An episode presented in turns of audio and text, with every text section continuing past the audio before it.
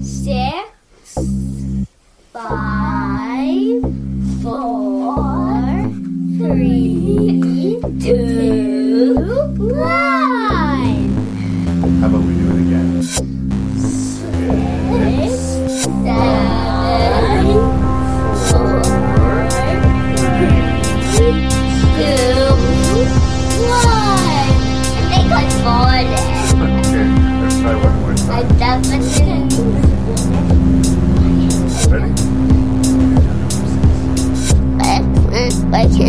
You.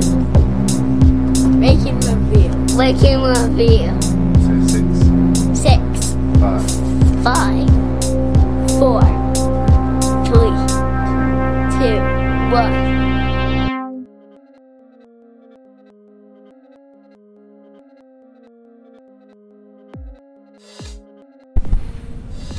Good morning, afternoon, evening, or night to my Rank and Review listeners. This is your host and random Canadian, Larry Parsons, and you have plugged yourself into an episode on the subject of the Leprechaun franchise.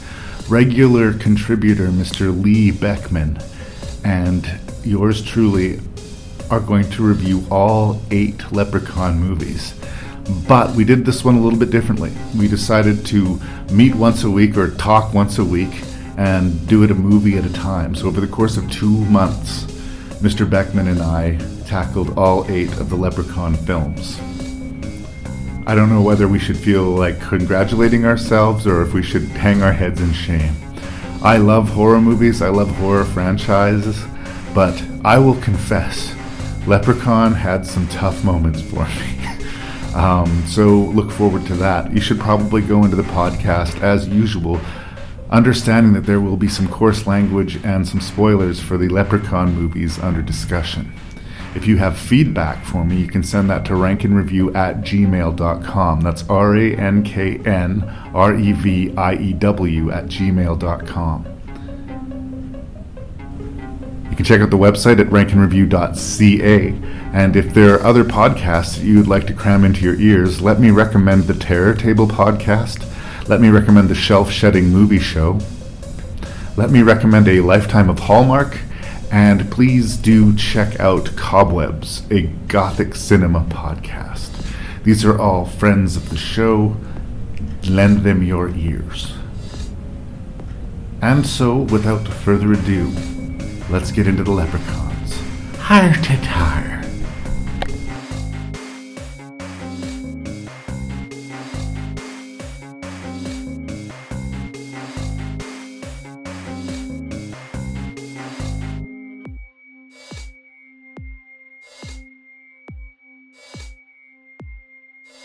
So, ladies and gentlemen, you're listening to a different episode of Rank and Review. I mean, Mr. Lee Beckmann is a very regular contributor to the podcast, and we have Yeah, done lots. that- that's not irregular. no. Then we've done lots of franchise episodes. But what we're doing with the Leprechaun franchise is that Lee and I are going to meet once a week and we're going to discuss a Leprechaun movie. And two months from now, we'll have a podcast recorded. yeah. So, as we're sitting right now, we're just going to do this quick introduction and we're going to review the first Leprechaun movie. But we've got a long, long, long journey ahead of us. And You, One of the things that occurred to me, I guess it was, I think I described it to you as a bit of buyer's remorse. Uh, around Halloween this year, I got this set of Leprechaun, I think at, at Walmart for like 15 bucks. And it was like eight movies, $15. What a good deal. And then I bought it, and then I thought about it for a little while. see, that's what you did wrong. right. God. I thought about it. I was like, Yeah. um, I'd seen the original Leprechaun, and I I think I've seen a few of the other ones, like back in the '90s, but I like I don't even Yeah. care to remember which ones. I know I haven't seen In Space or In the Hood, and there's two Leprechaun in the Hood movies. In the hood. In that, see that, that that's the one that I'm jazzed for. Yeah, I'm probably like I've built it myself, uh, built this film up so much that it's going to stank, and I'm going to be so disappointed by when like number five comes around. but This basically, live, Larry. live. Basically, I was looking at it like. I remember kind of sort of the maybe for the first two or three, but not in super positive or strong ways. Yeah. So if I go through, as is so often the case with franchises, that the first couple of installments are clearly the best, Yeah. what have I done to us? What are what are we in for here? Like we, we, we got our way through the Friday the Thirteenth. We got our way through the Child's Play series. We got our way through Nightmare on Elm Street. But there were peaks and valleys. I fear this may be one long, deep, dark valley. well, you're not wrong, but I I think like the bar's not set high to begin with. Um, I what I think what what the two of them really got theatrical releases really.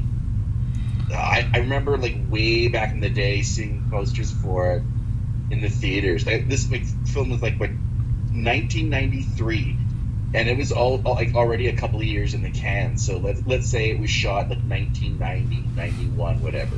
Yeah, it would have to be like 1990, even less. Um, and like this is like the sort of like the death bell, the death net. You know, the bell. Like the fat lady is like already gone up and like warmed up to sing. Like the slasher genre is really at an end, and how they went about it, it was it was already tired, but yet this this film series prevailed, and I just anytime I feel bad for Warwick Davis as he like waddles through the scenes and has to choke down some brutal lines. I was nostalgic for Freddy Krueger. After one movie, I was nostalgic for Freddy Krueger. Yeah, but yeah, we'll we'll get to the first one.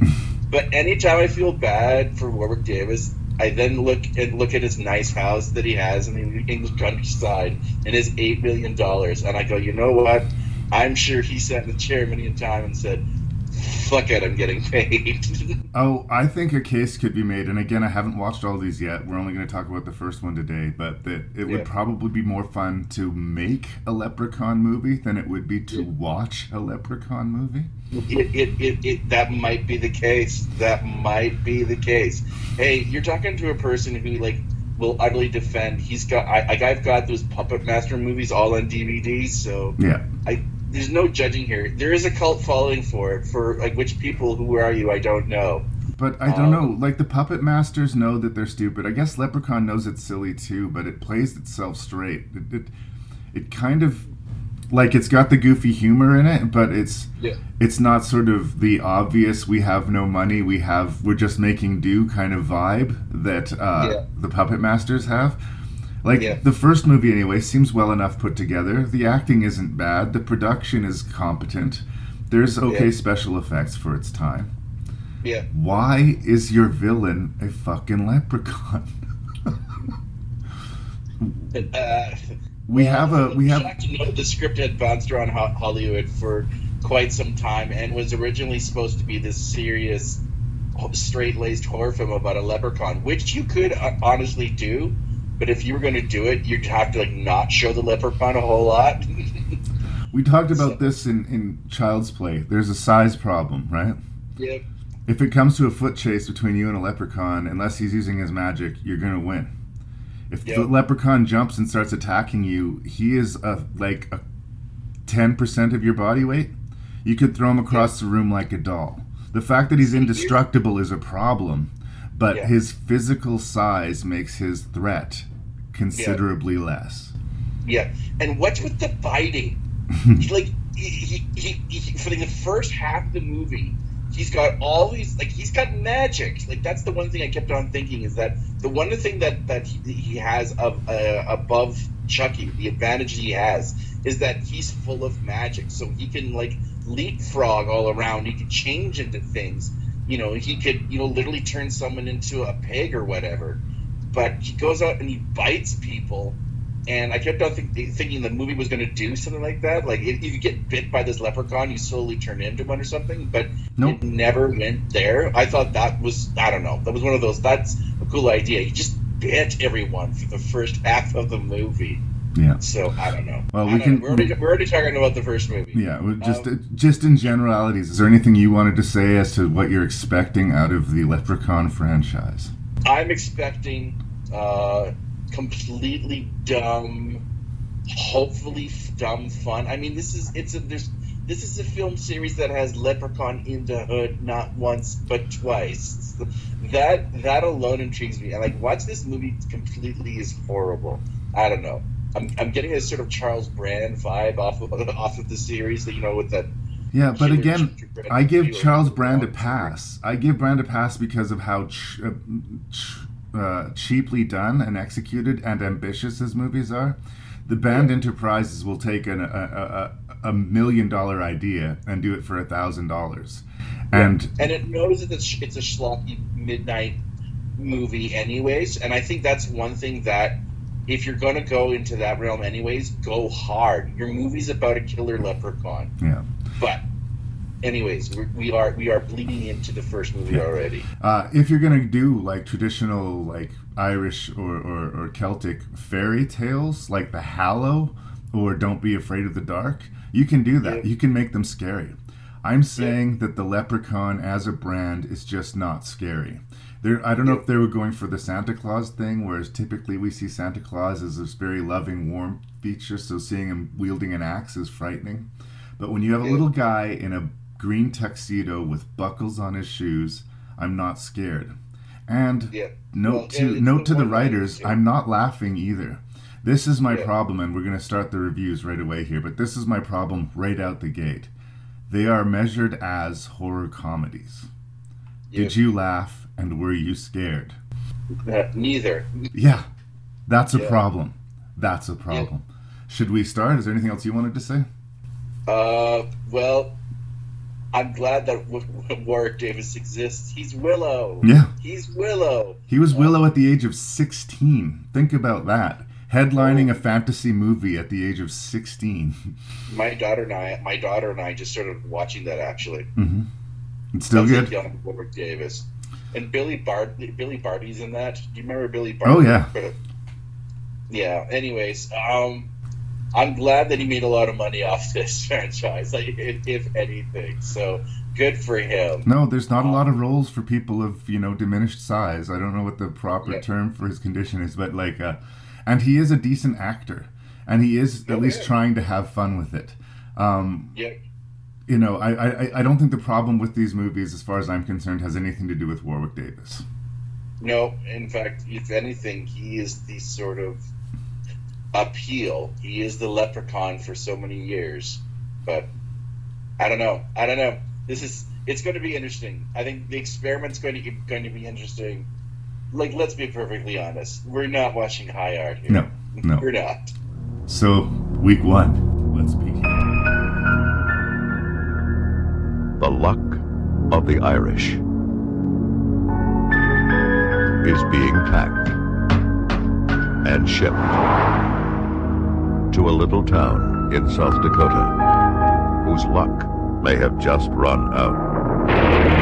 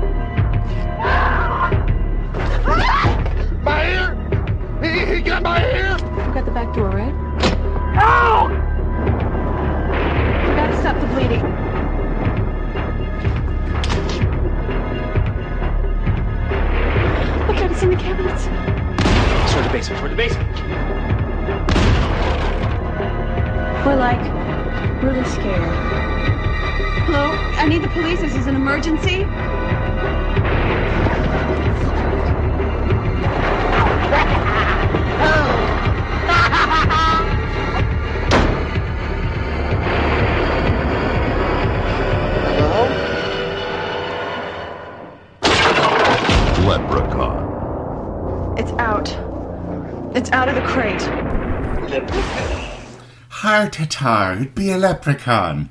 Um, from writer director Mark Jones. I don't know if he did anything other than this or if he just went into hiding afterwards, but uh, he brings us Leprechaun. And I think, as I touched on in the introduction, for me, one of the main problems that I had with the movie, although, like, it's fine, I guess, in that it has an A, B, and C, and it's not incompetently executed.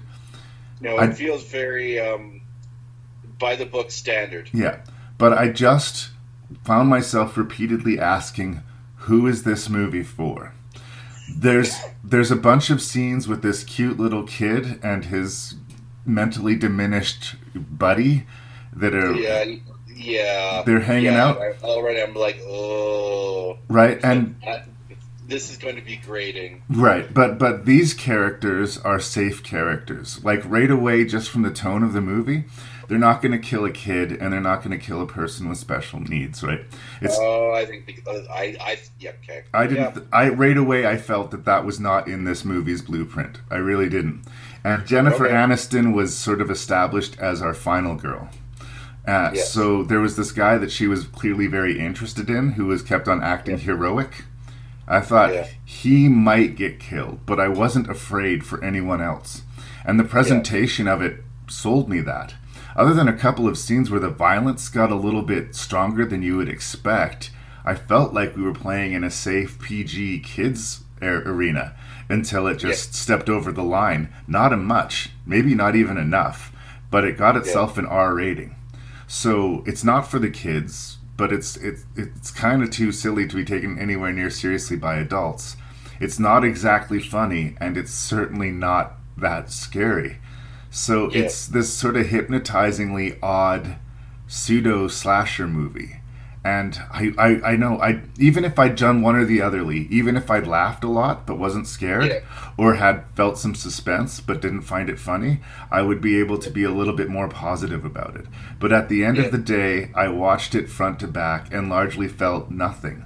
Not even like the only times that I felt really cringed, like, is when they'd speed up the film to make Warwick Davis move faster. Yeah. That yeah, actually a hurt my heart a little bit. It just it just looked so childish and silly, and I was just like, yeah, any chance of being scary now is completely vanished from your movie, and they're only doing Yeah. it because he cannot move fast enough to look scary in that scene. So Yeah. there's a lot of problems here. I don't understand why this was the movie that captured the imagination of people so that there were seven more movies to follow it. But I'm not going to foam at the mouth and say it's this huge piece of garbage. It's not Birdemic. It's not The Room. It's not bad enough to be memor- like memorable and to be Yeah. honored in that same way. It is Yeah. a flavorless mint of a movie. I could. Yeah. This is one of those things where you could forget it as you were watching it. And Yeah. that's kind of where I start with my review of Leprechaun. And I know, ouch, but that's just how I feel. Yeah, yeah, no, I, I kind of agree, agree with you that this film's greatest and cardinal sin is that it has the dubious pleasure of being boring and meh. Um, it wants to be a comedy horror right off the bat. Um, and we have Warwick Davis to actually to thank for that, from what I've read, is that it was his idea in pre-production to make this a lot more comedic, a la you know, because Freddy Krueger was still very much you know, at the height of the box office power. So original, the original idea was to make this a straight lace, and then they went kind of comedy, and they should have gone like balls to the walls. It is a small budget movie uh, if you do look at the budget somewhat, um, but one you know here's the thing: you've got this lead character that's essentially a monster or a serial killer monster. We'll say monster who can do magic. Spend your budget on that. Make the kills as ridiculous as possible, and it does none of that. Well, and I think in trying to spread as wide a, a net as possible, they wanted everyone to like this. Hardcore horror fans will like it, but they can bring the younger kids as well. They end up pleasing kind of nobody. Yep.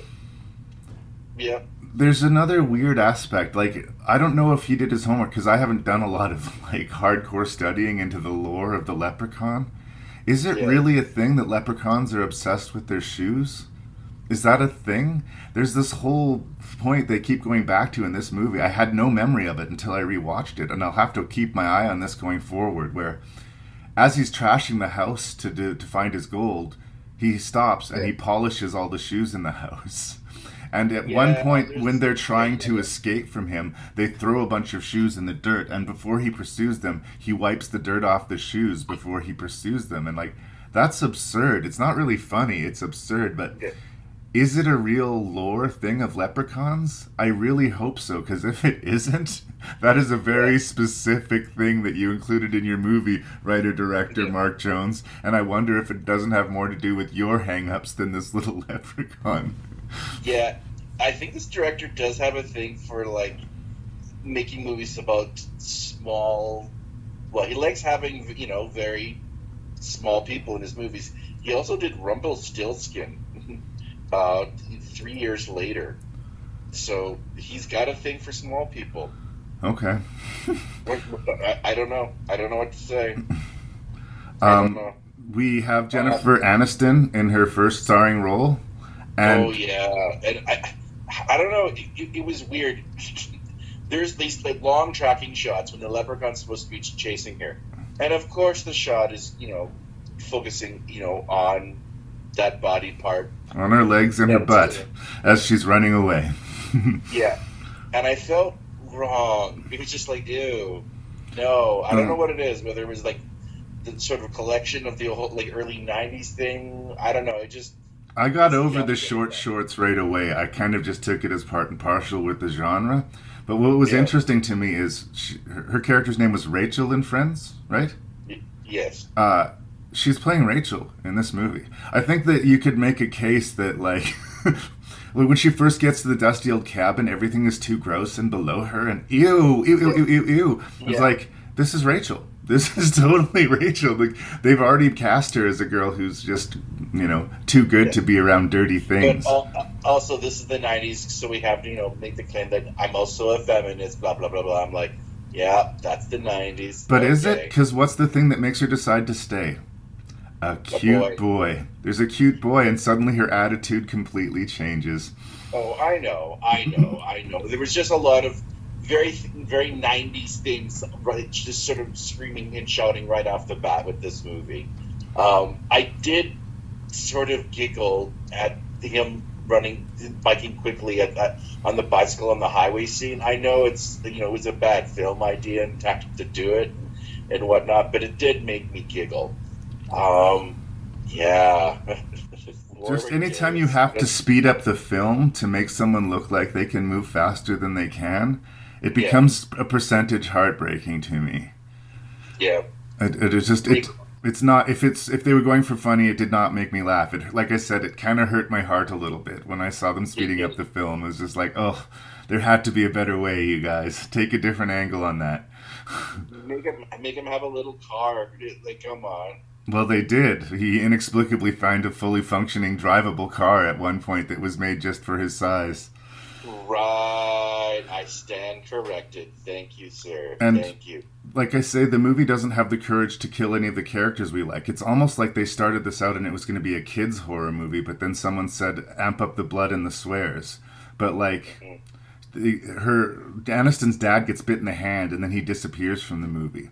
And then we have Jennifer Aniston, her cute boyfriend, a little kid, and his, you know, I don't know if he, the guy was supposed to be autistic or what, the mental I, I impairment. just sort of think him as, uh, you know, I, the term is global delay, but yeah. And I was worried, you know, right now, like about the 10 minute mark, thinking, oh man, if these two characters are going to be at least supporting characters, please stop. No, no, they're going to be annoying. Yeah. Oh. Well, and they kind of are. They they established the little kid is gets his attention by sh- using his slingshot to you know shoot pebbles at his face.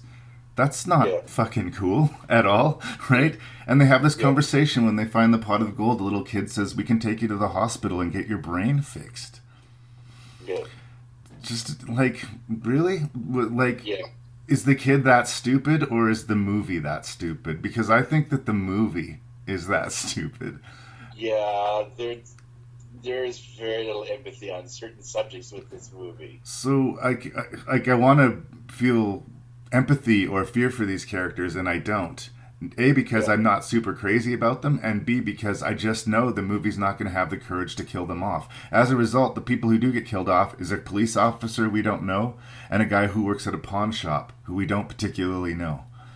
Yeah. what what did happen to the father? Like I know he got bit, but that was They that took him to the hospital, and he was had to be stay stay overnight for observation. And they went back Okay. to the, the cabin. That's how much I actually cared about this movie in a lot of ways. But again, like they weren't gonna they weren't gonna kill the kid. They weren't gonna kill Jennifer Aniston. I thought they might kill the heroic guy, but no. Also, and like I get it that this is something that other horror movies are guilty of. How many times can you shoot this thing full in the chest with a double barrel shotgun and have it get up before you realize the shotgun is not fucking doing anything? It like started to drive me crazy. Like why why are you reloading your gun? Why? Yeah. Like he's magically popping from one cupboard to the next. This is the seventh time you've shot him in the fucking face with a shotgun. It is not not working. working. Oh my god. Yeah. you know, find option B. Oh wait, what? a four leaf clover? Quelle surprise. Yeah, I. I tend to agree with you, Lee, that the movie either needed to be way darker than it was or just lean on its PG, goofy, kid friendly aesthetic. I think it might not have been a great movie on either end of the spectrum, but it would have had its own identity. As it sits Yeah. now, it's just all over the place and it, it kind of does nothing for me. It's not bad enough to be celebrated for being bad, but it's bad enough for me to not particularly reg- recommend it. You know? I've watched Yeah. worse movies. It didn't hurt going down the way some do, but I ugh, it's not for me. Yeah, no, it, it's that's the sort of sad fact that even if it was such incompetent filmmaking that we could just laugh the sheer you know stew of atrociousness, but the fact that it you know at least has a you know it's also at ninety minutes. It's not that all that long. No, it feels long. Um, yeah, and it's got that whole oh look, it's got a young Jennifer Aniston in, in a lead role kind of appeal, and I you know I bet that's prob- probably one of the reasons why it had some sort of weird attracted audience because it's Jennifer Aniston, Jennifer Aniston's first big movie. I bet you that definitely pumped the sales on the uh, VHS or whatever when it came out, which would Yeah, yeah. probably justify the sequel. So maybe this is all Jennifer Aniston's fault. Thanks a lot. But Thanks, Jennifer. let's go back. Yeah, Let's go back to where you were before about Warwick Davis, because here's what I'm not going to do. I'm not going to talk shit about Warwick Davis. okay? at least not yet. No, he's Like, it, yeah, he's buried in makeup and he's got terrible lines to deliver, but he never seems to be phoning it in. He is really giving it all he's got. And uh, Yep. he at least is having fun. I can tell that he's able to laugh at himself and have fun with it. You know, there's a lot of people who probably would have resented the offer, right? I don't want to play a homicidal leprechaun. And he's like, no, I'm not only going to play a homicidal re- leprechaun, but I'm going to have a ball with it. And good on you, because I'm, I'm sure he didn't know that there was so many much much more leprechaun in his future. But you know, Yeah.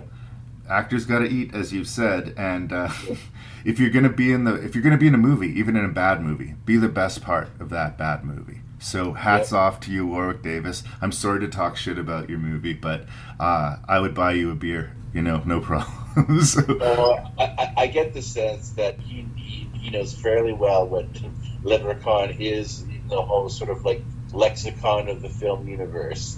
Hey, like I said, it, it, it, got him a nice house in a very expensive part of England, so Yeah. I'm happy for that. It's just, ooh, How about- here's another one. I know like, I'm just pie in the sky and just making ideas here, but why not set this thing in Ireland?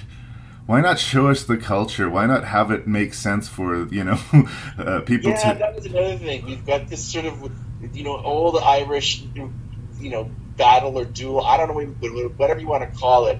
But it's in Wisconsin. Is this movie? I don't even know. I don't. I don't really think it matters. It's somewhere rural America, but there's no Yeah. reason for it not to be in Ireland. Is my point. I guess other than production value, it'd be, be more expensive. But like, if you're gonna get into this fairy culture thing and you're gonna get into this Irish mysticism, let's see a few Irish people in this movie. How about that? Yeah. yeah. yep. You have them the first what ten minutes, and and then they're gone. I mean, I know like the one makes a re, re, re uh, reappears at the three quarter mark. Yeah, in Well, the absolutely worst Not a lot sequence. Sorry, people. Yeah, the absolute worst sequence is that when she goes to the uh, old age home to talk to the old Irish guy and she can't find him. The leprechaun's in the room, and then all of a sudden he's dead on top of the elevator for some reason. No explanation as to how. No explanation. Like really, really sloppy. Like Oh, I gotta say, I go looking into next week for Leprechaun 2. I'm already pretty low with the morale. They're gonna have to either embrace one side or the other, embrace the scares or embrace the stupid, and uh, be good at that. or else I have the feeling that this is going to be a long slog. I get the sense they, they didn't know what they had yet. You know, I think they made this sort of mishmash. Clearly, it's a movie that didn't know what it wanted to be from the get go. Yeah. Uh, like I said, the comedic element came in when Warwick Davis sort of brought this idea, and I'm sure they went, brilliant, let's go with it. Um, and I kind of get the sense that that ultimately hurt the movie, trying to make it this sort of what what worked for Nightmare on, what worked for Nightmare on Elm Street is not exactly going to work for you. But that's part of the problem. I kept on thinking of you know scarier ideas for a Leprechaun movie You while can't. I'm watching this movie, and I thought that is not a good sign. Well, So, and you, you just again the kills. He snaps one guy's neck. I don't believe it. yeah, Right. yeah, That one woman backs away from him and she falls down the stairs and breaks her own neck. I guess I believe that. Uh, When he's trying to run and be faster, when he's chasing the girl in the wheelchair, I don't believe it. yeah. I need to believe it a little bit. Yeah, and like I said, what's with the biting? Always with the biting. Well, hopefully next week there'll be less biting. We're about 17 minutes in. Is there anything else you want to say about Leprechaun? Leprechaun. no, I. You know what? I'd say be positive. It, it, it, it's going to turn itself around. I just, I'm getting the sense they just didn't know what they had yet, and what made it really made the juices flow. So that's what I'm hoping for. I'm being optimistic, Larry. Well, I agree with you that Leprechaun is is not a good movie. It's like I said, it's not even a, it's not even even a it's a fine movie. It's just meh. it's meh. It is meh uh, on the more sort of negative level. And we could have gone like really sort of being mean to it, but I don't want to because it's Willow. Well, if we get all our mean out in the first movie, what are we going to do on movies 5, 6, and 7? because they're going to be brilliant, I tell you, brilliant. Well, I'm going to call that good enough on Leprechaun. Heart at heart. It's almost time. True love can be hard to find. For some, it takes a lifetime. For him, it took a thousand years. God bless you. And now that he's finally found her, he's going to love her I'm back. to death. Kiss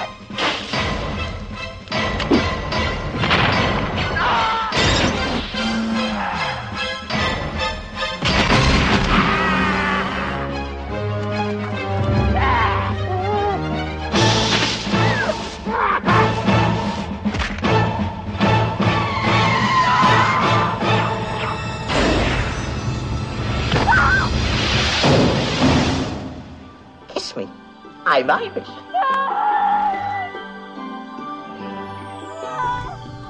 So then there was Leprechaun 2. Hmm. I have to confess that it's a marked improvement on the original. While not being a fantastic movie by any particular stretch of the imagination, it is a marked improvement on the original. I think it has a stronger sense of self. It knows what it is, and it's okay with being what it is. Um, the humor is lame, but they're leaning into it a little bit.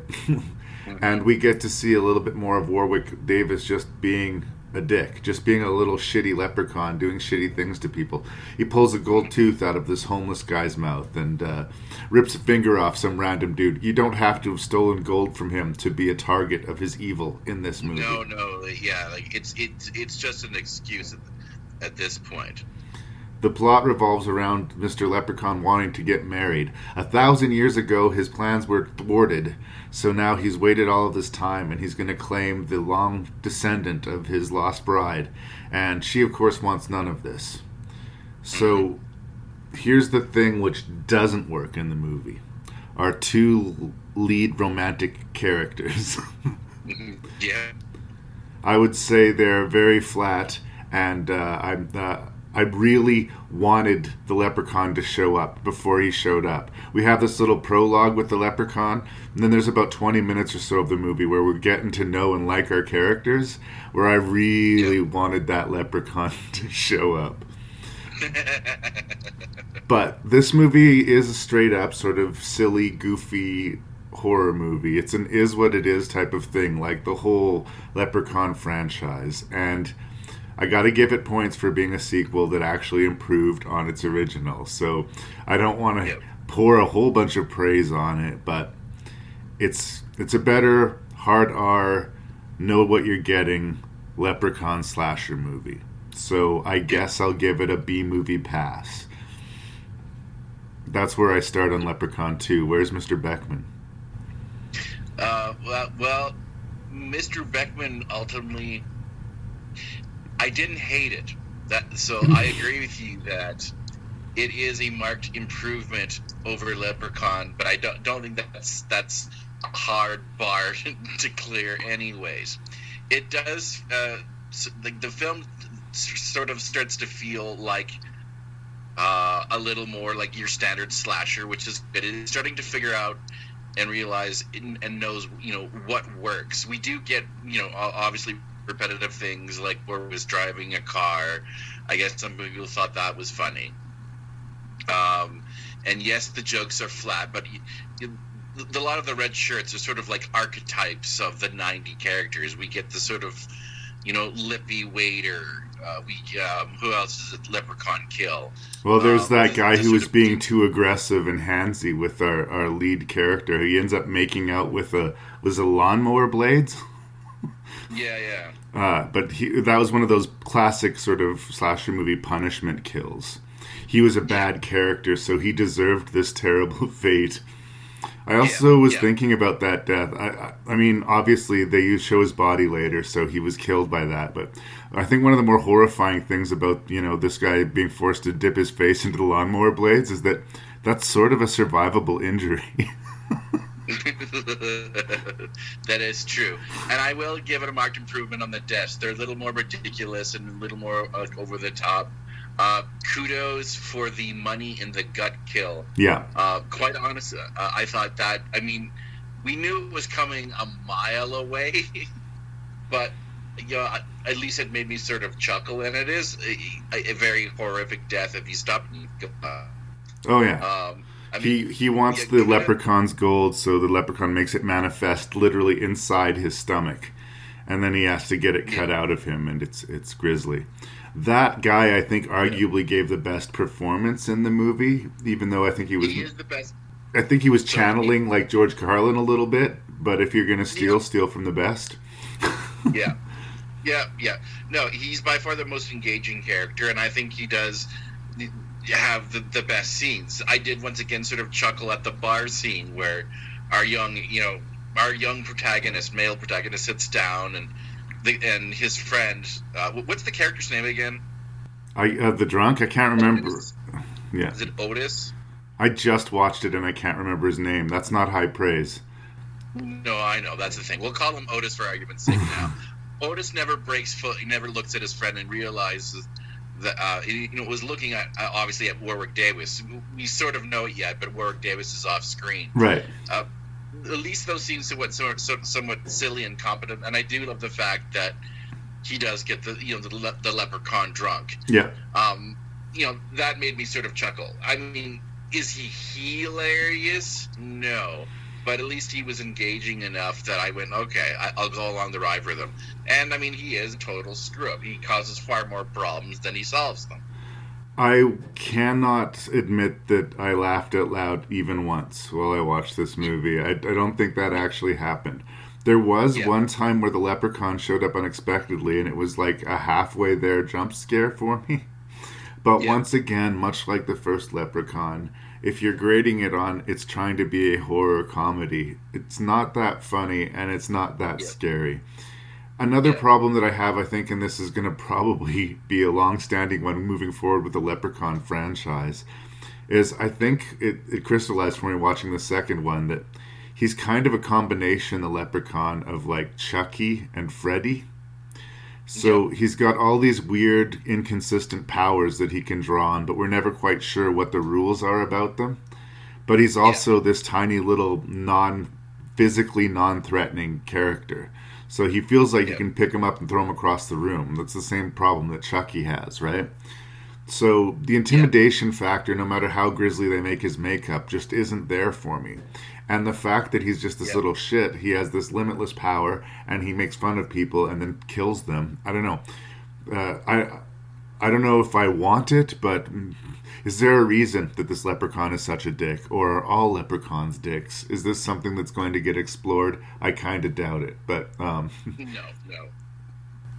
No, yeah, I, I think you're asking too much of, of the franchise and the writers involved. Right. You know, th- this is sort of along the same line as you know, Doctor Giggles or I'm trying to think other sort of like comedic horror slasher films. Jack Frost, the killer snowman. Yeah, yeah. Um, like you know, as I said earlier, it's sort of it sort of feels like it, it's starting to discover and and how it could you know keep it going. You know, obviously it was somewhat successful enough that it, it's created sequels. So this was the last theatrical release. I know the director uh, was also a Roger Corman. Uh, kid as well like he was vp of production for a while so Yeah. Uh, there it- is sort of there is a little bit of there's a bit of sort of like wild zaniness um awfulness to it as well. Uh i mean I, roger corman can get way way way nastier and funnier than this one but it does have a little more of that sort of roger corman feel. The sets look really fake. That whole labyrinth scene uh, with them getting caught in the third act which actually sort of slows the movie down a lot. Yeah, the Um, last ten minutes, the last ten minutes, like as far as a, reaching a climactic, you know, peak of the movie's action, I know I, I couldn't tell you what that moment was. You know, it has a yeah um, and i agree with you the, the two leads also are quite wooden and Yeah. clearly there's no chemistry uh, but at the same time the like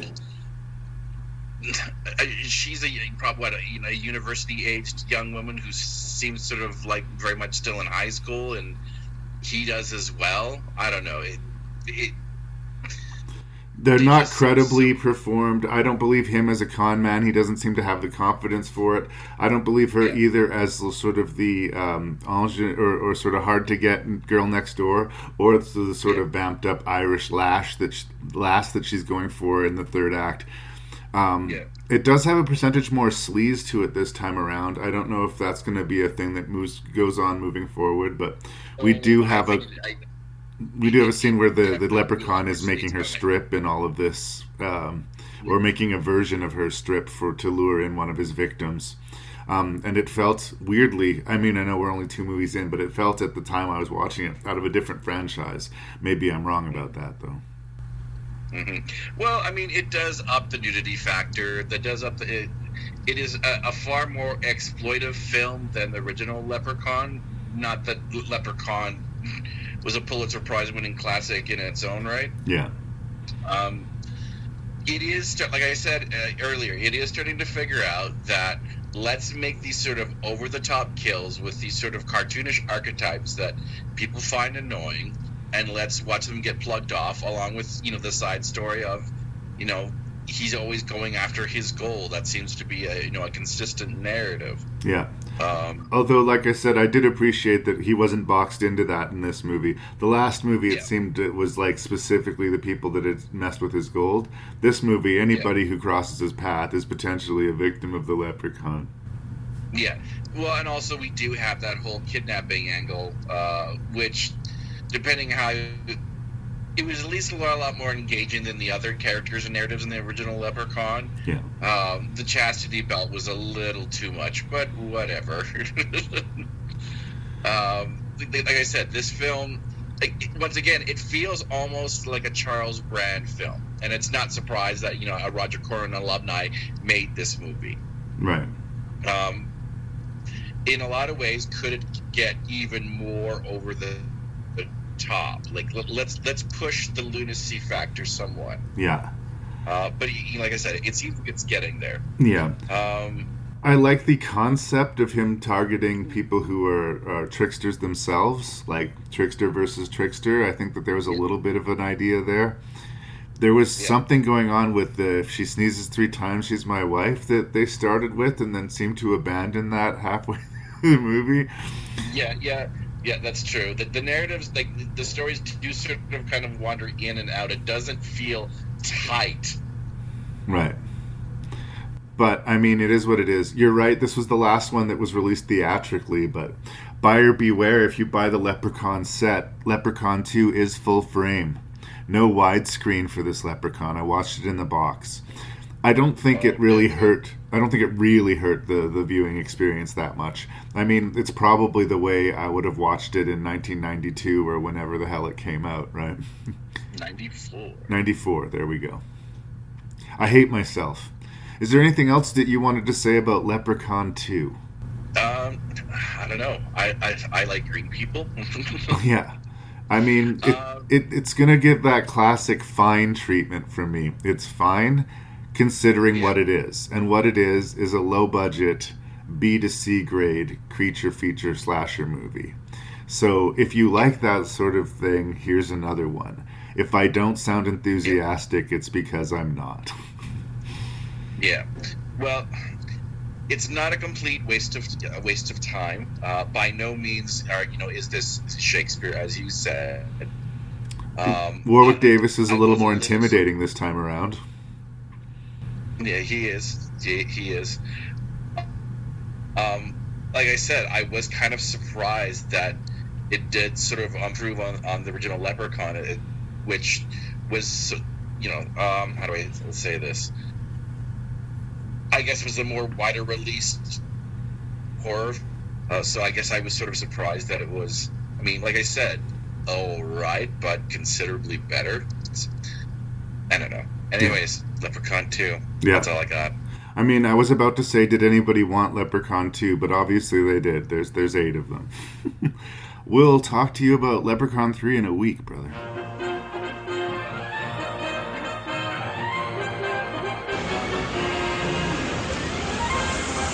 Las Vegas, a gambler's dream, and a dreamer's paradise. They're all about to meet their worst nightmare. Look out, Vegas. I'm taking over! Now, the leprechaun's back in the city that never sleeps. and he will not rest until he reclaims his pot of gold. Belongs to me, this gold I smell. Whoever's got it's going to hell. I want me shilling. Hello?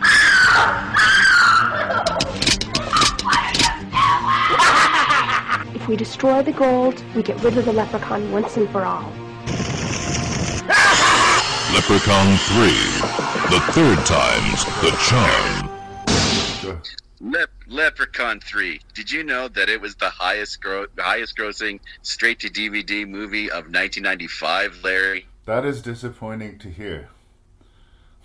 Really? Uh, well, I mean, in in the age of the direct-to-video movies, there's a lot of actually fairly decent ones in the early to mid '90s. Like, there was less stink on the direct-to-video for a while. It seems the longer that that sort of medium was around, the more it deteriorated. But um, I don't know. I don't know. Leprechaun Three is a strange one. Um, Yep. I have to say, I think that they've given up on the horror for Leprechaun 3. Oh, oh, most certainly. Like this actually kind of felt like a John Waters movie. Yeah. Really, that, like, like it it has. There were so many things that that had. It actually has the potential to be kind of awfully good, if that makes any sense. I mean, uh, the idea of putting the leprechaun in Vegas sort of makes Yeah. sense. It's a greedy place, and everybody's Yeah. covetous of their gold, and there's Yeah. a lot of people and greed that you can be pun- be punished. Yeah. Um, and in a weird way, it started off on the right foot for me. Like right away, he he bites a dude's ear off and bites a dude's toe off, and it's like Yeah. pretty hardcore right out the gate. Yeah. But- oh no, this film actually doesn't. It doesn't hold back on the juice and the and the meat. Yeah. but there is a little bit of casual racism there at the beginning. So, well, what, Larry? What? No. Yeah. What do you mean? The, the sort of the East Indian pawn shop owner? Whatever do you mean, Larry? So let's all get ready to freaking cancel Leprechaun. Let, let's cancel Warwick Davis. So that was not funny, young sir. Oh, oh. look, look. This movie, like, it, it, it wants to offend. It, it has so many caricatures um, and it, like and stereotypes of Vegas. We get the sort of like you know body showgirl. We get the sort of over the hill, another sort of you know showgirl. Well, not really showgirl, but like woman who's worked in Vegas for a while, who's also played by the actress from Texas Chainsaw Massacre 2. Yeah, it was great Do you remember to see her. that? Yeah, it was good to see her. And um, age has been kind to her. Um, she has, well, this is 1995. So, anyways, I thought she, it was neat to see her. It was good to see her. Yeah. Um, it- but it does, and even and even that sort of like cheesy Vegas magician. Um, I hated yeah. the magician, dude. Uh, yeah, well, I mean, were there any really characters that you really liked? Like even our our our lead sort of you know got our our, our male lead. His character was Oh, Scott? completely degrading. Scott is brutal. Yeah, Scott like- is brutal. like, uh, Like- he has the strangest resting derp face that I've ever seen. Like, Yeah, and yeah. it's he his badness is weirdly fascinating because he's such a yokel, bland, like nothing face, like with his Yeah. mouth hanging open for a while, and then he gets leprechaun bit, and then all of a Yes, sudden this, like, his yeah, like performance, movie. like it's still bad, but it becomes highly energized, and it's like Yeah. he's trying way harder than we've ever seen him try. Anyway, like his badness changes, but it's sustained in that it sucks. It's it's weirdly fascinating. well, see, like there are lots of weirdly fascinating things with this movie, but I agree with you. Um, I mean, it's the writing as well, but it, it's the character's execution, and it, it also like doesn't help that he's wearing like an awful early '90s sort of aesthetic clothes. Like just that it sort of adds to his douchiness. Um, but the second he's like he's like welcome, he, he sneaks. He's been stuck into the uh, the ho- with the with the casino. Like he just becomes this douchebag, and you don't, you can't follow him without like you're cheering for the leprechaun. yeah. You were clearly cheering for the leprechaun, but like that's that's also what worked with Jason in a lot of ways. Um, I do think the like the film series is starting to figure out. I think what the uh, you know obviously there's an audience for this, of you know of what the audience wants. And, you know we want sort of like you know the stereotype of characters that we want to die. And I think that's kind of, you know, at least sort of like a bare bones checklist of 90s, if not 80s slashers. Yeah, no, there's there's some sort of moral sin that needs to be punished. Yeah. And, and uh, there's always, you know, that sort of monkey's paw twist. Do, do you get your wish, but not, you don't get your wish.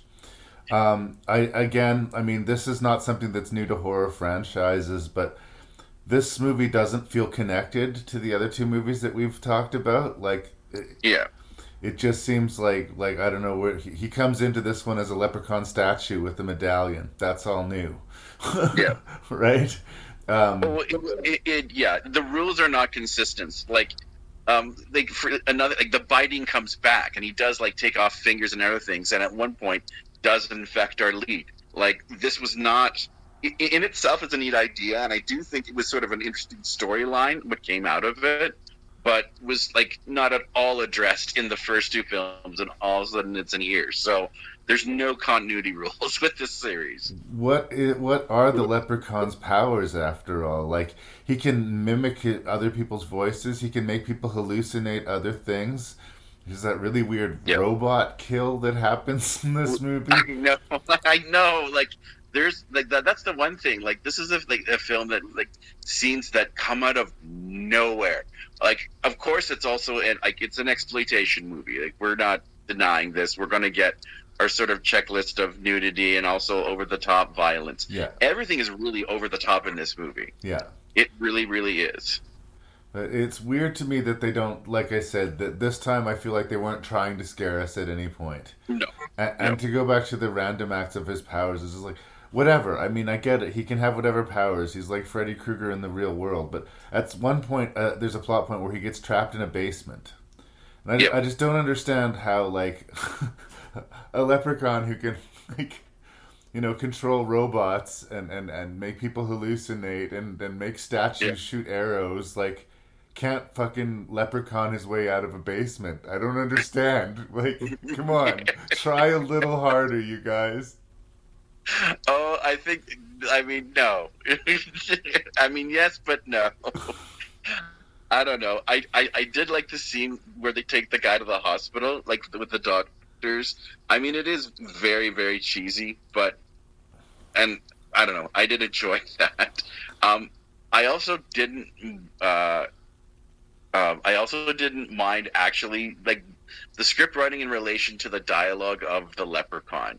I mean, it, it never hit the level of like oh, oh, oh slap worthy, um, but I wasn't as I don't know. I like the rhyming his, the rhyming of it. Really?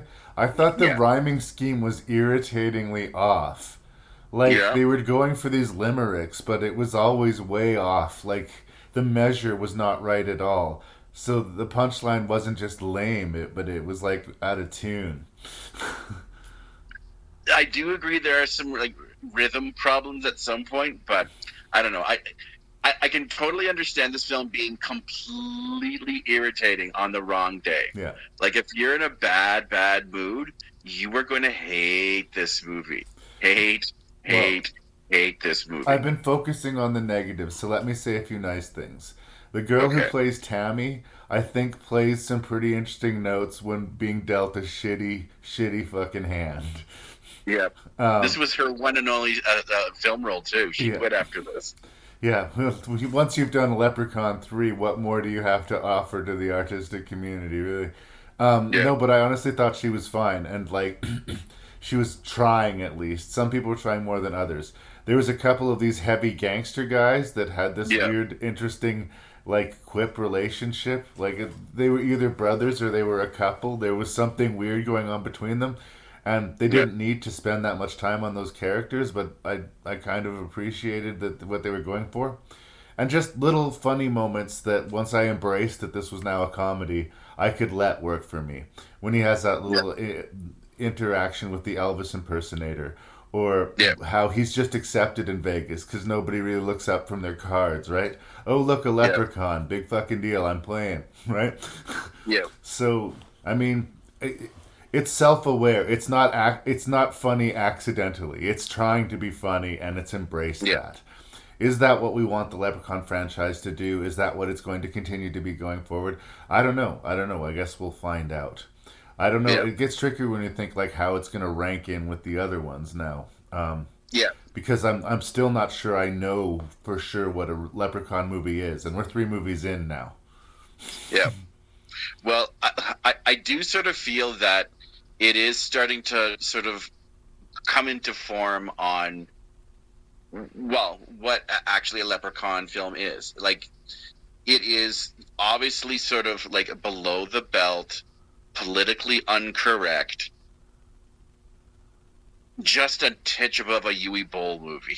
like, like I said, like th- this sort of sort of feels like a John Waters film in a lot of ways because like ev- everything goes over the top. Let's get back to the sex robot scene because like just just did, just didn't see that coming. No. like no, it was Give just, it like, points just- for this. We've never seen uh, somebody get sex roboted to death. Yeah, like see, like that's why I, that's why I'm I, I, I can't quite dismiss Leprechaun three. Right. like it, like it, it it's it, each film has shown me something that I didn't know I could see. Like I have to give the film series this. Yeah. It has some very bizarre scenes, and I'm just like, what? okay. Um, the writer of this was the director of the first, so like Okay. we're back for more.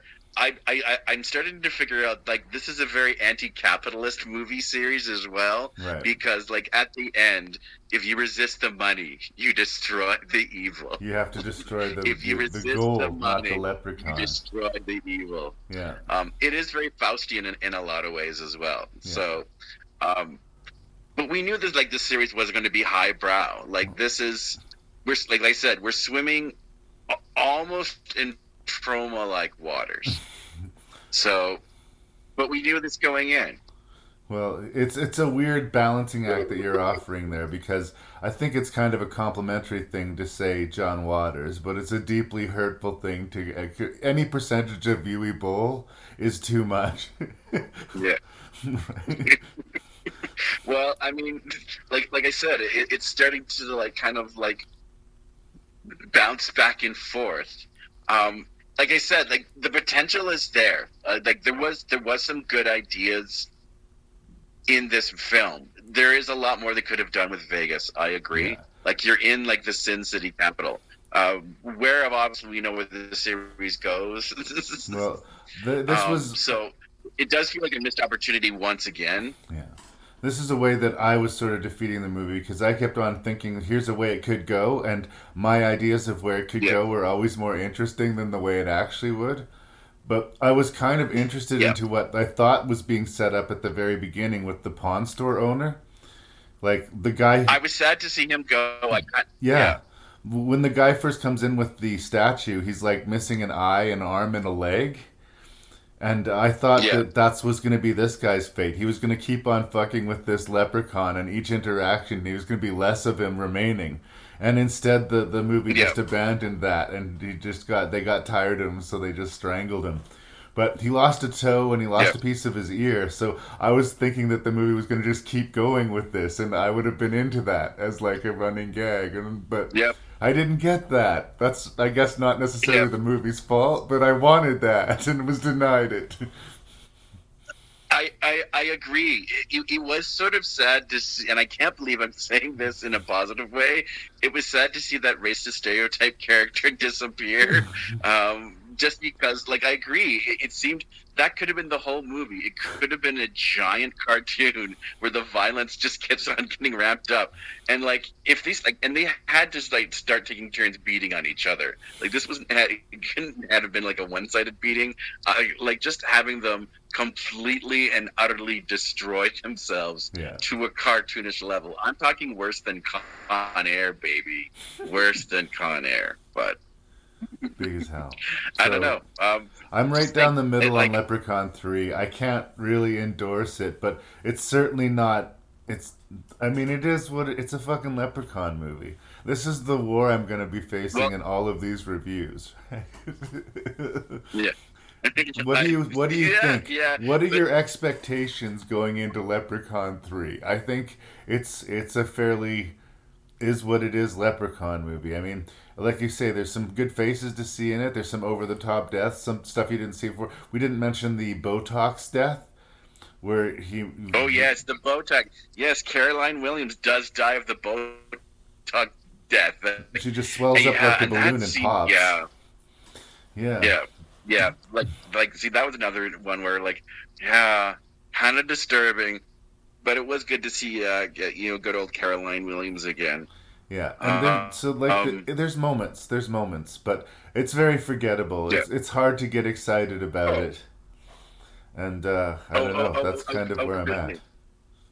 But like, here's the thing, and like, I- I'm starting to have a theory here.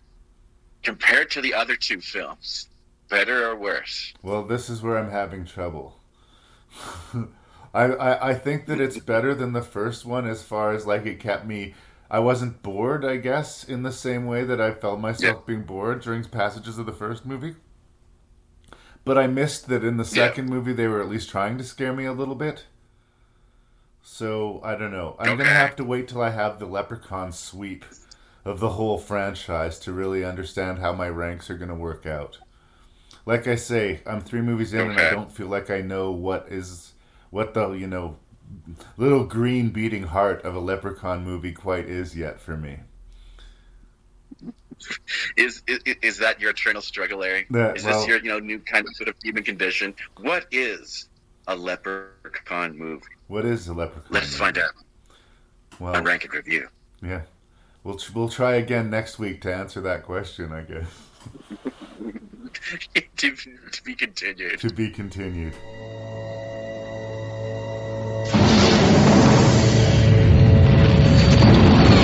Somewhere in space, he is waiting. Somewhere on this ship, he is watching. He is powerful. What the hell was that? He is evil. He's here. And he's ready to party. Good evening. Hot stuff coming up.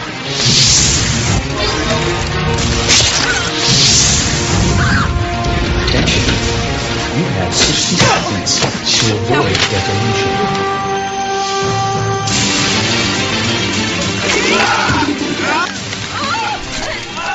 So I'm going to go out on a limb and and make the presumption that Leprechaun 4, Leprechaun in Space, is the best single standalone entry of the franchise. You I'm- are correct, sir. I, I'm gonna say that, but I'm also gonna say I would still, even with that praise, have a hard time completely endorsing the movie. But it is its own sort of singular thing, and it was one of those things where it was so audaciously, gleefully stupid that I just had to let go. Like I could, I could sit here and say, "Man, this has no respect for anything that came before it. What exactly are the leprechauns' powers? Like all this bullshit that I've been talking about before." But at this point, four movies in, Leprechaun in space, I just let go. I stopped fighting. I stopped fighting. So um, I, I endorsed the movie as a like guffaw, laugh at how silly this movie is. Uh, A knowingly, self-consciously bad movie, which is typically not my fare. I prefer accidentally bad movies over uh, bad movies that are on purpose. But it's got a it's got a good energy. It's got a good sense of humor, and it's it's just trying to be the best Leprechaun in space movie it can be. Which you know, how high is that bar? Yeah, yeah. No, I know. Uh, Lord help me, Larry. I, I, I like this movie more than I should. I like this movie a lot. Um, from the prolific director, and I do mean prolific, Brian Trenchard Smith. Once, and I've seen this movie twice now. Um, once I finished it the first time, I actually looked up on IMDb and just other articles who this guy is, and this guy has been make been on movie sets for a long, long time, and he is directed. He almost did. A, he's almost a Woody Allen, where he directs a movie almost every single year. Um, on his directing, um, I guess uh, you know, line films that he's made. He's made Turkey Shoot. Uh, I don't know if you've ever seen that. Uh, it's on Shudder. It's it's it's essentially the most dangerous game, but set in the future with prison camps. Uh, Dead End Drive-In. I, ring a I'm aware of that one. I might have watched it at some point. I, I don't have a clear memory of it. Yeah, uh, BMX Bandits. It's like uh, Nicole Kidman's second movie. Do you remember an old movie with uh, the the kid from ET, Henry Thomas, called The Quest? Oh, is that the thing with the tractor under the water or something? Or there's Yep, that that would sound right. Yep, um, that's him. Night of the Demons Two. That's right, baby. sweet. Yeah, um, Drive Hard, Death Cheaters. He did a Porky's movie, uh, Atomic Dog. I don't know if you'd ever remember remember that one. He one. sounds like a for hire type of director. He'll just take whatever next thing comes down the line. Yeah, he's got a couple of kung fu flicks, like uh, Malibu Shark Attack, Blood Tide. Like he is an exploitation king. Right. He's one of Quentin Tarantino's favorite directors. Um, so I, I, I, I sort of get the appeal. Um, he is an he, well, he got a, he's Australian, so he he got to start in Ozboy Ozploitation movies. Um, and and that's what really Leprechaun Four is. It's it's an exploitation film with a capital E. It's a spoof movie.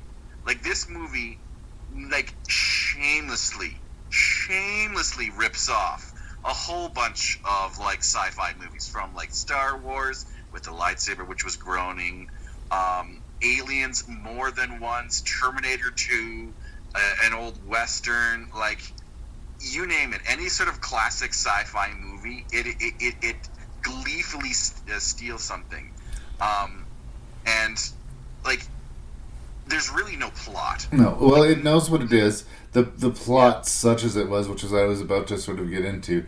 Uh, We have nothing to fill the gaps in between or to explain his sudden return. There's we're in the future. There's this really bad military badass, you know, Marine squad. They're trying to go for an alien vibe, and there's something so specific about that. Like unless you send your cast to basic training or get them that like rigorous sort of structure and really drill that into them, it's not going to read authentic. And it does it at any point read authentic to this movie. It doesn't want to be. But it doesn't have to because the movie doesn't. It's got such a homemade, hands-on, like goofy feel that it just has to work enough for the scene, not f- enough for it to be real to the real world, just enough to be real for Leprechaun in space. So I'm saying in another movie where I would be really groaning at like the like base standard military dialogue and the like completely cut out of a fold uh, characters that we're gonna see, the types that we're subjected to. There's there, there's just something about how aware it is of what it is. Yeah. Oh no. I I, I sort of come back to uh, James Lauren Parsons III uh, film rubric. What is your film trying to achieve, and is it successful in doing so? And I think what it it's a, like I said, it's a spoof movie. It wants to shock you, um, like and offend you. Like this is an equal opportunity offending movie. if you are hard, like if you're like any feminist and like any any sort of like joke about women upsets you, you're gonna hate this movie. Right. If you're like if you're trans and like have no, I- if you're very sensitive to certain things, you're gonna hate this movie. But it's it's not even trying to make a statement. It's not like it's in your face self consciously. Let's offend trans people. It's not that. It, it, it it's just being what it is from the 1994 or whenever the hell it came out. Yeah. We do have like the their alien ripoff where the alien erupts from within one of the characters. Yes. Like Warwick Davis literally springs out of this dude's penis. Yes. yes. I mean, say what you will, we have not seen that before. No. He, he managed to smuggle himself on board in a very unexpected way. It winks at Alien. It is completely ridiculous. And I, I, God help me, I, I, I laughed and sort of slapped my forehead and was like, man, I'm, I'm 44 years old. What the fuck am I watching right now? See, I know. Like, I think on a bad day, like if you were wanting something like really sort of serious and intellectually challenging, well, it wouldn't like, be Leprechaun in space, would it? no, no. Like this is a very mood specific and very, you know, only certain people I think would would understand these what the movie is really going for. You- Like, or maybe not. That that's not the right thing to say. Would enjoy it for what it is. I could understand people looking at this and going, "This is by this. I'm dumber because of it." Oh, no. I, I, I can't. I can't.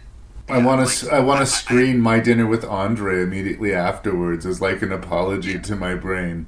Yeah, yeah, yeah. No, like, like, this movie has CGI effects that would make Escape from LA proud, and Oh. I was worried about like 15 minutes in. I'm thinking, oh no, if if, if this is gonna stay like this, like when like when the leprechaun takes out the lightsaber and like was another character, I went, uh oh, this Yeah. is not good. And we already had like the scene with Princess Zarna. Oh, that princess. Like once, She was Yeah. terrible. She was not a good actress. The leprechaun wants to get married to this alien princess at the same time as these military guys have been hired to kill him. At the same time as that, this Professor Mittenhands, I don't know why the hell he's called Mittenhands, who's mainly just a cyborg thing, wants to experiment on said princess to maybe restore his own body and profit. Yeah. There is not a likable character really to be found anywhere in the movie at all, which makes it, you know, easy to watch them die. I swear though, the token black character is familiar to me. I know that dude yes, from well, I somewhere. was going to talk about him, but we can if you want. He's actually a legend. Um, we can talk about the director as well, but um, I was going to do a special shout shout out to Miguel A. Nunez Jr. Um, he got his big screen debut in, in, in the classic film Return of the Living Dead. That's where I knew him from.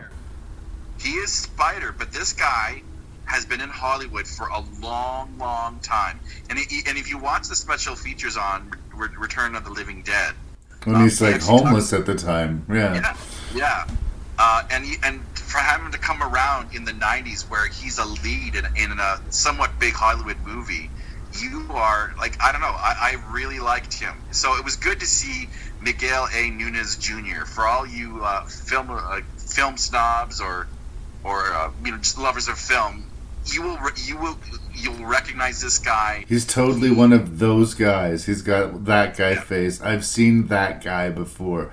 but it was one of those there's Spider from Return of the Living Dead. It was one of those lovely payoffs though because I liked him, but because he was the token black guy, I just assumed he was going to be dead by the end of the movie and oh look at this. He, he he's given a pass. Yeah, no, he does survive. He does survive, which I, I, I like.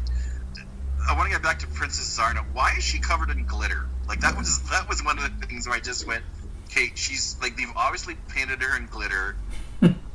Why?" But then I went, "Wait a second, this is Leprechaun Yeah. Four. Anytime you stop to ask yourself a question, you've you you, you yeah. If you want to fight this movie, you're gonna win. Like absolutely. That's what I said. Where I just gave up right away and let the movie happen to me. Because like again, if I if I if I if I put on my analytical hat even a little bit, um, we haven't talked a lot about Warwick Davis in this, and I think if there's a flaw, he says if there's a flaw about Leprechaun in space is that. I, That's I- kind of like an oxymoron, but okay. I think on one hand the film is smart in that it gives us a secondary villain out of Mitten Hands when he turns into the big spider scorpion gooey monster. Because Impressive, actually. It's it's an impressive monster. it's it's And pretty like- icky. No.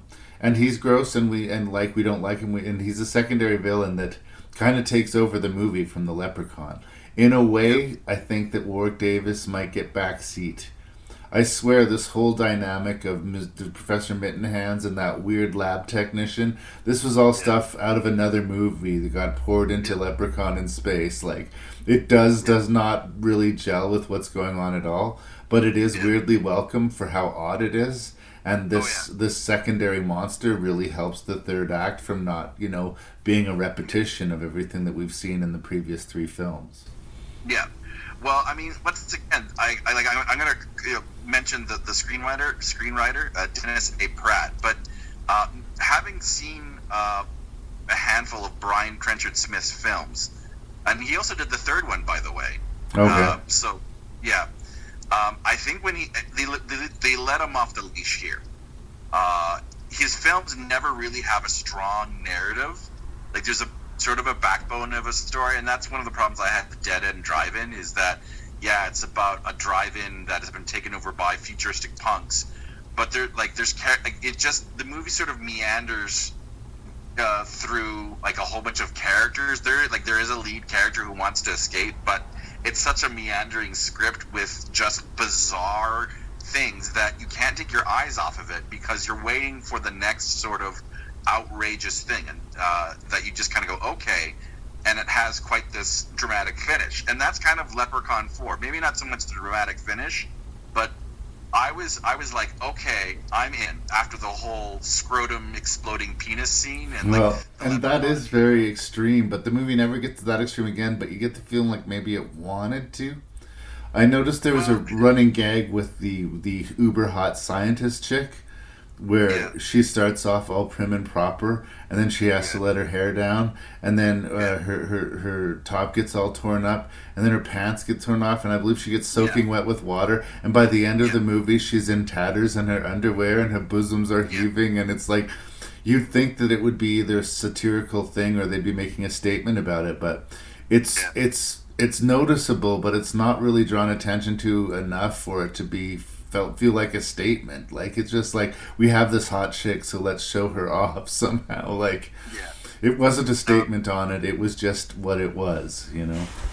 Oh, I see. See, to me, this movie gets even more and more outrageous. Like soon after the exploding uh, penis scene, if you will, and it's Deborah Dunning for all you Home Improvement fans out there, who is like the woman that um, wasn't gave this the, the Marina boner. Right. Um, soon after, we have Mittens Hand's assistant essentially performing necrophilia on the princess, and we've got you know Mitten Hand like we for like half the movie, all he really is is a TV screen that just sort of comes in periodically. I was so glad once we finally got to see him in his entirety. If his entire performance had been that screaming bald head in the screen, I would have said I hated Mitten Hands. But once we got to see that he was basically a, a, barely there humanoid thing, so then it, that kind of paid off a little bit. Yeah, but I mean, like Mitten Hands, sort of you know disciplining him as a child. You're a naughty person, and this guy was like literally, essentially committing rape on this princess. So, um, it honestly, it just becomes more and more outrageous as the film goes on. You know, we have a scene where uh, you know two our two Marines are in like the, the garbage compactor area with like flesh-eating bacteria, uh, you know, in the air, and they've got these suits on, and of course the, the leprechaun shows up in an exact same miniature suit. Yeah. Like it's, it's like this little weird attention to details where I just laughed and laughed and laughed. It's just interesting to me how the movie. It, I mean, it's not really asking for the laugh. It's funny, but it's not. It's not that desperate, scary movie, flailing for laughs. It just sort of. It, it. It just. It's enough that it's Leprechaun in space. Of course, it's ridiculous, you guys. What movie did you just press play on? You know. If you don't like this movie, it's kind of your fault, which is why I have a hard time, you know, getting my head around how how to me- measure it. I will say it like the previous chapter, it is scare free, but unlike the previous chapter, the humor works for me. Yeah, yeah. I love the pancake death scene where like the Oh leprechaun my. comes in yeah, and I yeah, like, th- like once again, I thought awesome. Um, also, uh, I mean, you and I have seen lots of female breasts on in, on the cinema screen in Sure. our day. Um, nothing could prepare me for the outrageous breast scene from Princess Zarna, where she's because spoilers, she tries to help out the leprechaun, and like just at one point, like openly rips open her shirt and says, "This is your god. Bow to me." Like this whole Well, they make a point of saying if the princess bears her breast to you, it's a death sentence. yes, But I mean, it was also just an excuse to show her boobs. But it's weird in that we'd had a lot of body sort of sexual scenes before this, but no nudity. So in a weird way, the nudity had more impact when it happened. And it was so random and so not necessary that it was quite funny to me. Like, I, I just, I just wish I could say, "Ooh, she was super hot and super attractive." I really think that that woman, her, her performance, what she was being asked to do was wear a skimpy outfit and be a trophy and to show her tits. And I guess she did the job, but I really didn't feel that she was much of an actress, so it kind of took away from me appreciating her. not at all. But I mean, like like I it, like that scene alone, like I said, it's so over the top that like she's trying to give this Machiavellian "I'm an evil villain" theme, and you know the breast that like I, I had my hand to my forehead going, "Oh my god!" And I did that like many times in this movie, and then I thought, "But I'm enjoying myself. No. I'm laughing." Um, because the film, like I said, it knows and is even sort of like making fun of all these stereotypes while at the same time being them. Um, like this is like this is B movie trash cinema. This is you know this is the same pool as Piranhaconda. Yeah, just be the best leprechaun in space movie you can be. And in that grade, this movie very definitely passes. Yeah, um, I, I mean, I even love the fact that it uses the same exploding shot twice. One where Mitten Hand gets it, and then when the leprechaun blows up in space, and you can still see the pipes like from the original exploding scene, you're just kind of like, okay, like that's just nuts. I mean, I know they were probably running out of budget, and that's fine. But Well, it- yeah, no, the, the effect with him exploding in space was dumb. I like the idea of the leprechaun briefly turning, quote, giant, but I don't know how well they sold the effect for me. But I like the idea of it. the visual oxymoron did also make me laugh. But yeah, yeah, and like I said, like Tina in her underwear. That's that's the the the other scientist. Like yeah, if you watch carefully, her her strands of her clothes are continuously tor- torn off the entire movie. Yeah. Honestly, I almost wish that she just would have been completely naked by the end and just gone. Well, that's the thing. Like when they, part of me thinks that they wanted, so on some level, the instinct would be to push it even further, even further. But um, I don't know. It's it's it found its own little sort of groove, and it stuck to that. I mean, I don't want to oversell Leprechaun in space, but I do. I would be very surprised if, if any other Leprechaun, you know, entries sort of g- gelled for me in quite this way. I'd be happy if they did, but I'm not anticipating it happening. Um, but Well, we're, by we're, all we're accounts, sorry. by all accounts, uh, this is when like, and then this is what I kind of wanted from a Leprechaun film. So outrageous, and apparently it continues with Leprechaun into Hood, which makes fun of black exploitation films, which I'm excited to see. But this is what I wanted out of a Leprechaun film, where it is, like I said, it's an exploitation movie, like so over the top, so offensive. Like on a, on a bad day, you will hate this movie. In the right mood, especially after the week I had, I wanted to laugh, and it, it was cathartic. Will I look watch this movie again in another time and think what was I thinking? Probably, but like I said, this is a movie that it, it's it's the so bad it's good.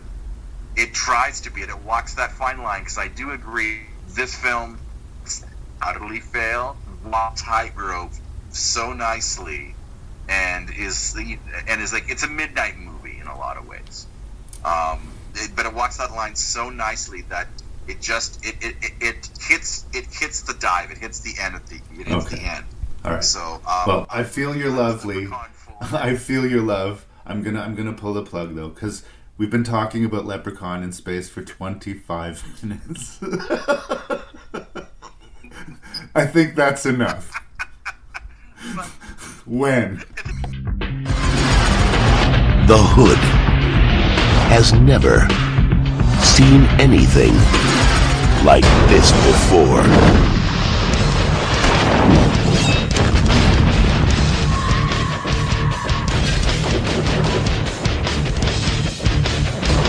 Davis, Ice T, Leprechaun in the Hood, coming year 2G. Okay, this is Leprechaun 5 in the hood. And Lee, I I wanted to like this movie. I understand. Like I I'd managed to make it to my 44th year. Yep. and have never seen Leprechaun in the Hood. This is this is my first pass. I guess I had warm feelings, if that's the right thing to say, coming off of Leprechaun in space. Yeah, yeah, it, it got me in the feels. It really did. Like, really sort of teased a little bit in the sort of cinematic taint. I get it. Yep. So like I was ready to have fun with it. I'm like, okay, this is no longer a horror franchise. It's sort of an absurd comedy franchise, but I know this. Let's move forward. Look, I have this weird affinity for Mr. Ice T. Like Yep. I am not uh, into you know rap music or hip hop music particularly at all. I don't have an ear for it. But I will say I think that this band that we're introduced to is terrible. but like Yep. that's that's just Yep. my objective. I don't know anything opinion. I don't think they were destined to make it, whether they encountered the leprechaun or not. But Ice Yep. T, there's something about that dude. Like he got uber famous when I was just a, a, a young teenager for you know cop killer and body count, and then spent basically the bulk of the rest of his like career acting as police officers in movies like Yep. New Jack City and in Law and Order and stuff.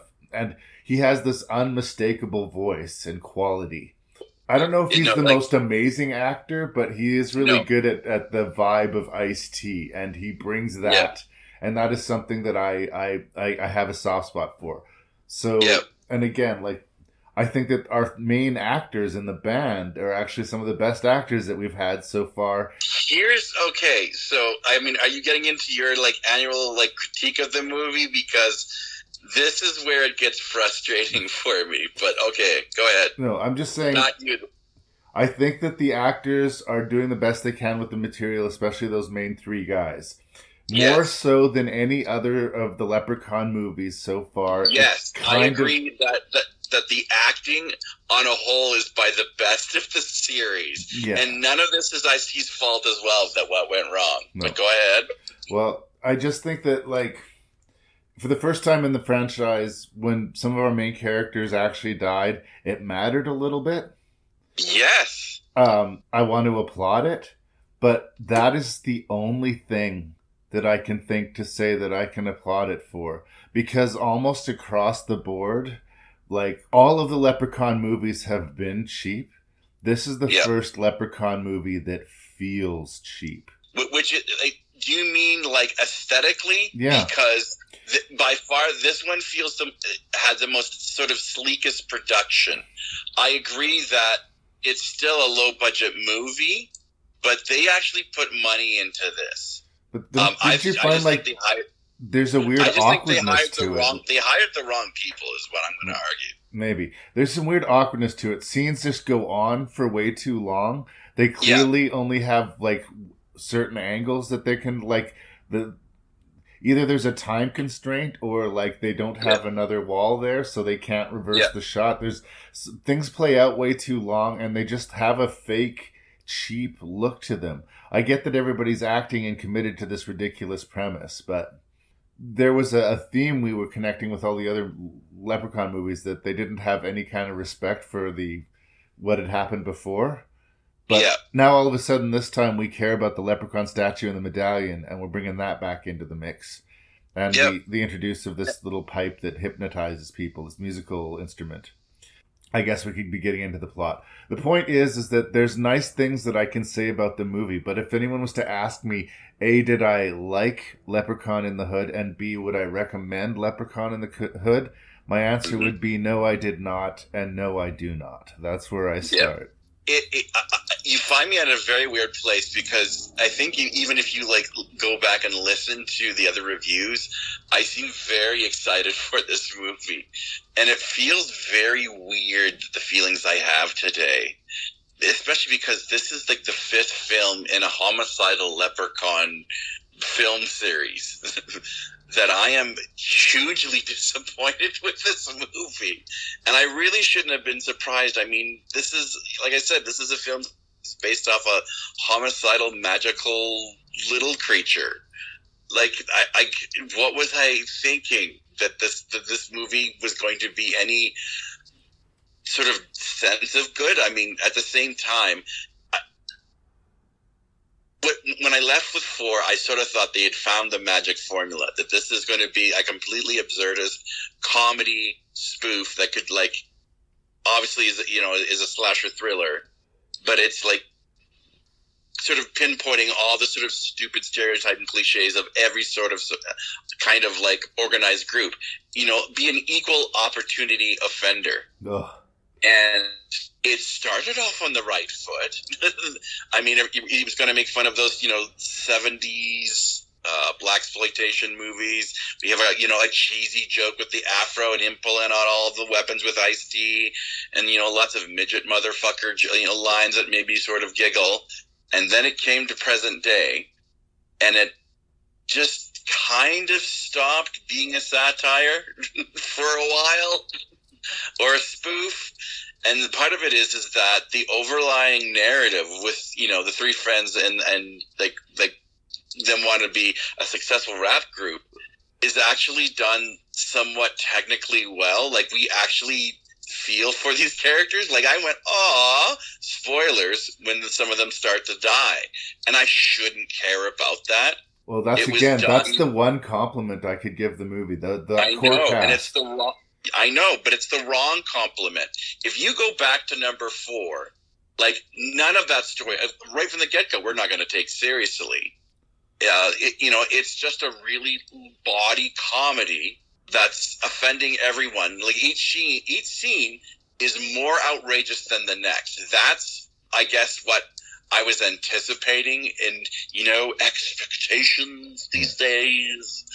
And it just kind of, it, it felt like a dud. There was no bite to it. Yeah. Like if, Well, even being- if you're going to, be an outrageous comedy or you can be sort of like a, a passionate drama but together those two flavors don't Yeah. match at all so scene to scene it kind of Yeah. throws us off a little bit Yeah, like, like like I said, like you think a movie with leprechaun zombie fly girls uh, that like, back I back when would be all over that and so excited, but by the time that you know, I guess we saw one early, but the, but the time like that joke was was played, um, they did nothing with them really. theory about the fly girls that Sure. fucking terrible music video thing that ends the movie Yes, was supposed to be in the middle of the movie. Those fly girls come out of nowhere. I guarantee you that scene was him putting a spell on those girls in a club and making them into his fly girls. But it was possibly. so terribly executed that they like just made it Yeah. an afterthought thing at the end credits because those girls come out of nowhere they're not explained i'd like i Yeah. guess you could just say it's one of leprechaun's random powers that we haven't seen yet but yeah, that is one of the most cringy fucking things. Like I that music video especially, like they're not Lep in the hood. Yeah, Oh. yeah, they're not No. singing in unison. The song is Yeah. terrible. And Yeah. I wish I could say that was the worst part of the movie. Uh, how do you feel about the treatment of the transgender character in this particular Yeah. film? yeah. See, like here, he- he- here's the thing with when I, and, I, and I'm going back to the fourth one. If you're, you have to be an equal opportunity offender. You have to be. Um, if you're going to do a movie like this, no one is safe. If you're doing it a, a second time, and this might even be the third time they've done a joke about this about trans people, now you're just being like you're being a, a bigot and you're being like something wrong. Mm-hmm. I like like to think I don't blanch at this particular thing, but like Yeah. this was not making any kind of statement. This was making fun of that lifestyle of that that Yeah. person. Even her death is kind of a punchline. Like it's Yep. it's Yeah. it's No, not well, well and- and see- handled at all. It has not aged well at all. Like I don't think it would at all fly today, but it's still it's a it's a one of those weird things to watch. It, it's it doesn't seem like it's that long ago. Like they should have tried a little bit harder. And then they kind of I don't know either apologize for it or double down because later on there's this whole subplot where they dress like women to infiltrate Yeah. the club and they have Yeah. this weird stupid montage but it's sort of treated like fun. I don't know. I just don't know how to No. fucking feel about the movie because scene for scene I don't know what the movie's going for, right? because there was lots of sort of really controversial, controversial off the wall stuff with four, right? But it can't. But I, but like I said, no one was safe. This one seemed just kind of cruel, even with the Korean, like the stereotypical Korean, like, like a shop owner. I get what they were going for, but cartoon. And uh, Well, don't run a well, pawn shop in the Leprechaun universe. Here's one rule that we're stumbling on. Isn't this the third pawn shop owner to get killed by the Leprechaun? Yeah, yeah, yeah. There's that too. I don't know. Like I said, if you're going to be like a spoof of this, like the jokes have to be fast and furious as well. You can't really fall in love with your lead story Like, because there's really like I mean, unfortunately, something like this, like the narrative has to be so loose in a lot of ways, uh, or not not as sort of you know deep as. And, and, and I, I'm overselling Leprechaun 5 a lot of ways, saying that this story was like breathtaking. It's not. It's cliched. It's, you know, every sort of like, you know, it's the movie Juice in a lot of ways. Well, look, like the uh-huh. movie about this band who's naively trying to steal their way into the music Yeah. industry by Yeah. itself wouldn't work. And the Leprechaun slasher movie in its fifth round, probably by itself, would be a hard Yeah. sell. But together, it's kind of a catastrophe. It should be better than it is. It should be more fun than it is. And I go Yeah. back to this momentum problem. There's a lot of scenes that are about twice as long as they should be.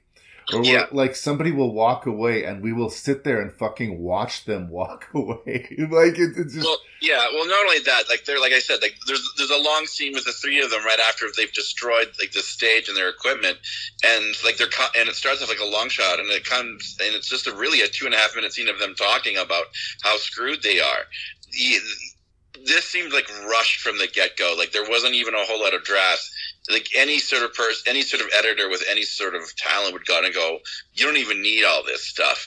But there is like odd transitions, uh, shots where once again, a- you know, characters coming out and he's walking for a good, you know, 30, 20 seconds, uh, you know, walking towards his friends, and then it's like a, a transition, fade or whatever you want to call it, where he, he- you know, he, it almost like he skips closer to his friends, and, and it's either a ba- like it's a weird editing choice, and it's trying to be somewhat kind of flashy, but doesn't work, or literally just an error.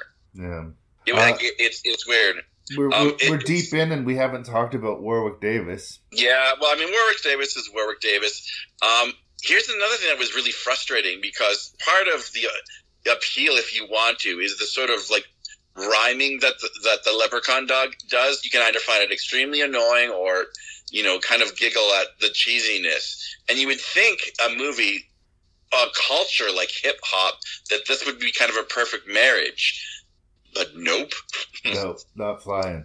Yeah. Not flying at all. But like just basic things about the leprechauns part of the story. Again, they don't explain where he gets this sort of crew of zombie leprechaun slave women. It's like an afterthought towards the end of the movie. Yeah. But there's also a scene again that which we've seen before where he gets trapped in a safe. Yes. And unless I blacked out, like they never explained how he got out of that safe. He just yeah, and see that, but that, see that's the thing. If you're asking these kind of questions with a movie like Leprechaun Five, then it's a problem because I there was- again I there would was like there was lots of things that you could have gone, huh? And I Yeah. say this back, give this back to four, but then you kind of go, no, it's Leprechaun Four in space. It's supposed to be bad. yeah. I, I, I think they forgot what they were doing.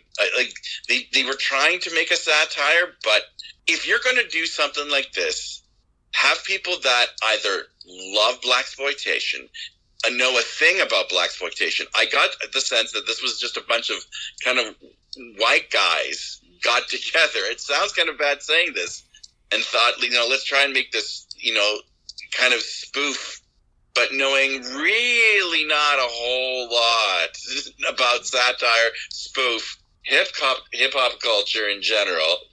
Like just no, like get high. And this kind of comes back to your review of like the remake of Dawn of the Dead. If you're gonna do it, be in love with it. Yeah. I felt no passion with this one. Yeah, it's of course it's, it's a poorly put together movie. I really do get the sense that like they they ran out of time. Ice T disappears three quarters through this movie and is not seen again until the climax almost. I think Um, he was so- supposed to be our big secondary villain, but they didn't use him enough to have any real stakes there. Yeah, We and knew of that course, the confrontation would be between the guys and the leprechauns, so there was nothing to do with Ice T but kill them. To the Yeah. movie's credit, I smiled at how many times Ice T was killed in this movie. How many times is Ice T shot or, or like left for dead, but he's still got fight left in him? It does Yeah, become like naked gun level kind of ridiculously funny to me at a moment. I mean, and, and really, did he really die at the end of this movie? no, like just uh, It's got an identity crisis and it's just got an execution crisis. Like uh, Yeah. I feel like they're flailing a little bit in the editing to try and make it a little bit more uh, peppy than usual. I also found it unusual. I guess I don't know what that I should have, but this is the Yeah, first. yeah. This is the first episode where the leprechaun wins. It was weird that the leprechaun won this episode. It was like the first time he actually kind of finished. The credits rolled and the leprechaun was victorious.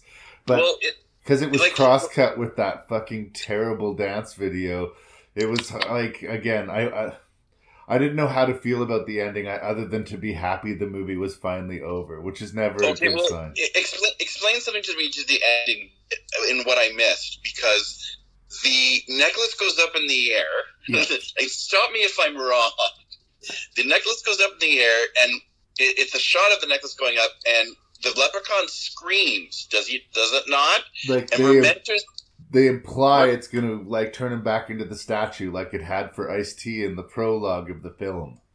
Yeah, and and then the lead character, like the, the surviving band member, comes out and he does a rap, and we find out that he's hypnotized. Like at one point, he takes the sunglasses off towards the end, and you know he's hypnotized under the leprechaun spell, and he comes out like it. It makes no sense. It's absolutely the same thing like what he did with the Fly Girls. He sort of like possessed him with some leprechaun powers, but like yeah, again.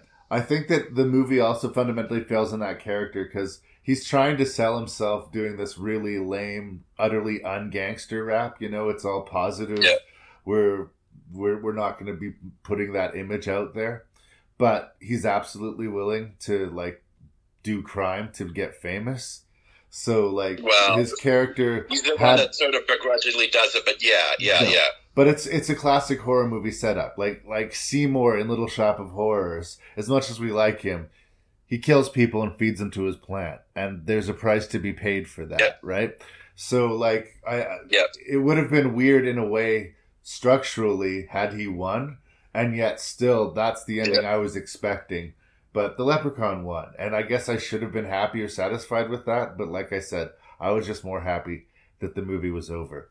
Is there anything else Yeah. you would like to say about Leprechaun in the Hood? What was Coolio doing in this movie? Like that was the other thing. We have this pastor scene and the, The and church scene, yeah. Yeah, and and they come out and they're doing this rap and they've hypnotized people and this Coolio comes out. That's and he just nods his head yes, Well, and that's it. I think that's the one thing that the movie Saving Grace is like. No movie that has Coolio in it can be all bad, right? That's right. That's right. Um, yeah, like everything you say, I, I sort of sadly agree with. It's just like if you're gonna make fun of ninety uh, of the 1990 gangster film, black, you know, black exploitation, you know, or you know, African American, like what would you call films like Boys in the Hood or um, Menace to Society? Like what what genre would you call them? uh, I don't know. Uh, they're, they're sort of like the angry young man film, definitely targeted at a you know obviously black audience, but uh, that sort of popped widely starting in the early '90s. I think in the '70s they were big, but mainly just for the the audience that they were they were aimed at. They got their more Yeah, but wide. genre?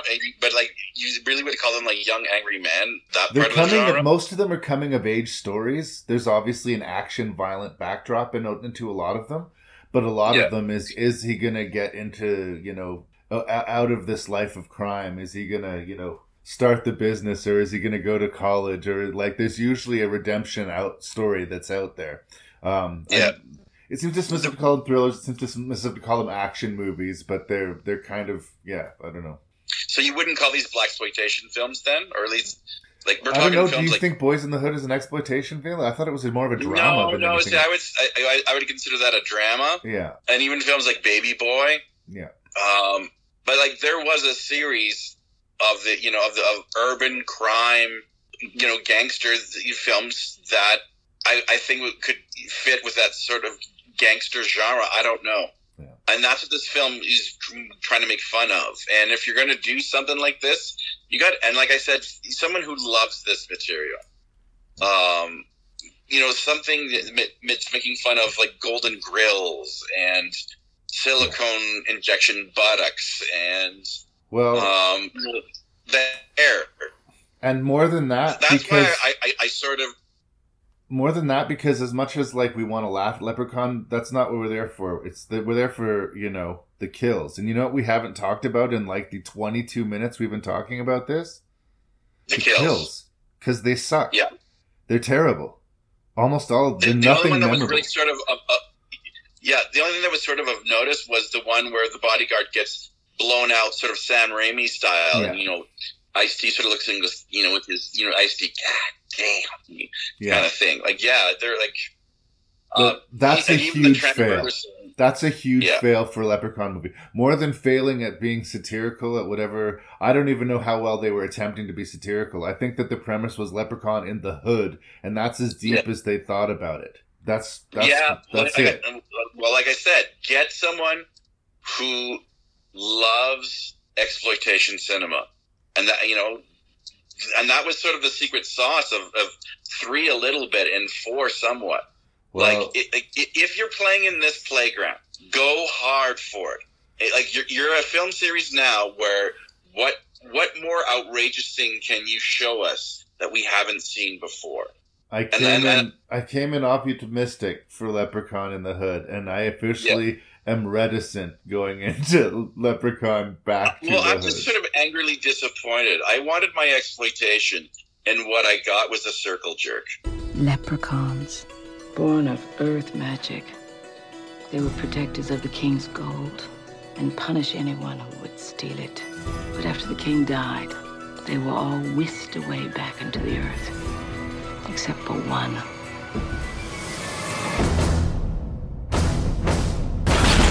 You want to hear? Yeah. I haven't smoked a good pipe in a long time. I see peril coming. You filthy mortals have tried to steal my riches. Hello, love. It's a leprechaun and he's after us. He wants his gold back. Come on! Oh. Damn! Who the fuck just took my shit?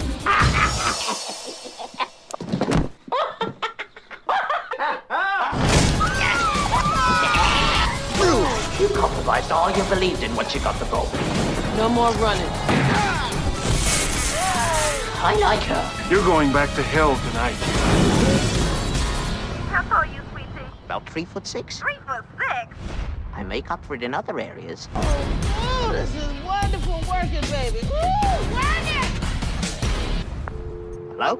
Leprechaun back to the Hood. sad, sad notice. This is the last installment of the Leprechaun franchise, which we will be enjoying the company of Warwick Davis. Unless he makes a cameo or something, one of the other ones. As far as I know, I don't think he does. But as far as playing the Leprechaun as our villain, this is the last. Um, and I'm, I'm of mixed feelings about it. A, I still have affection for Warwick Davis. Like, I like the man, I like the actor. I, recently saw video footage of him at a uh, some sort of Comic Con type place, and not only was he signing people's DVD, but on request he was saying, "Where's me gold?" Yeah. and uh, I can't imagine like how tired one would get of you know pushing out these catchphrases over and over again. And he did it with a smile on his face. And uh, big respect, Warwick Davis. I'm gonna say not nice things about this movie, but well played, Warwick Davis.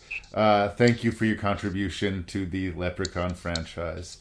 Leprechaun Back to the Hood is a marked improvement on Leprechaun in the Hood. But I would still, like most any other entry in the Leprechaun franchise, have a really hard time saying it was a great movie or even a good one. It starts actually pretty strong, but I think is a long, slow petering out of a movie. Um, that's sort of the Cole's Note version. That's Um, fair. um, but uh, did Leprechaun need to go back to the hood? And uh, if this is the last uh, entry of the original series of Leprechauns as a final Leprechaun, I I don't feel like I don't feel like anybody involved in this movie knew that this was quote the last of the of, of the the series. You know. Once again, even though it's a direct sequel to uh, Leprechaun from the Hood, in the Hood, one would think we completely start again with his origin story, and we completely start again with his powers. So uh, again, like they can completely reinvent themselves from movie to movie, and uh, sometimes they're being funny, sometimes they're being scary. Uh, the last couple seem to have abandoned the scary. This one seems to be trying to bring it back a little bit. How successful we can talk about. Uh, where do you land on Leprechaun Back to the Hood? Well, I'm a man of simple tastes. You know, I, I can sit down and, and watch Bergman or, or Louis Malle film and appreciate its artistic beauty. However, you know, some days, like all full-blooded male Canadians and female Canadians, let's not gender it.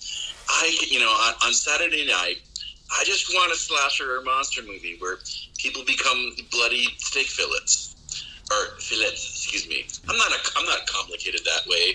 but on this particular Saturday night, Saturday night, Lep Six, Leprechaun Six, Back to the Hood, quenched my palate.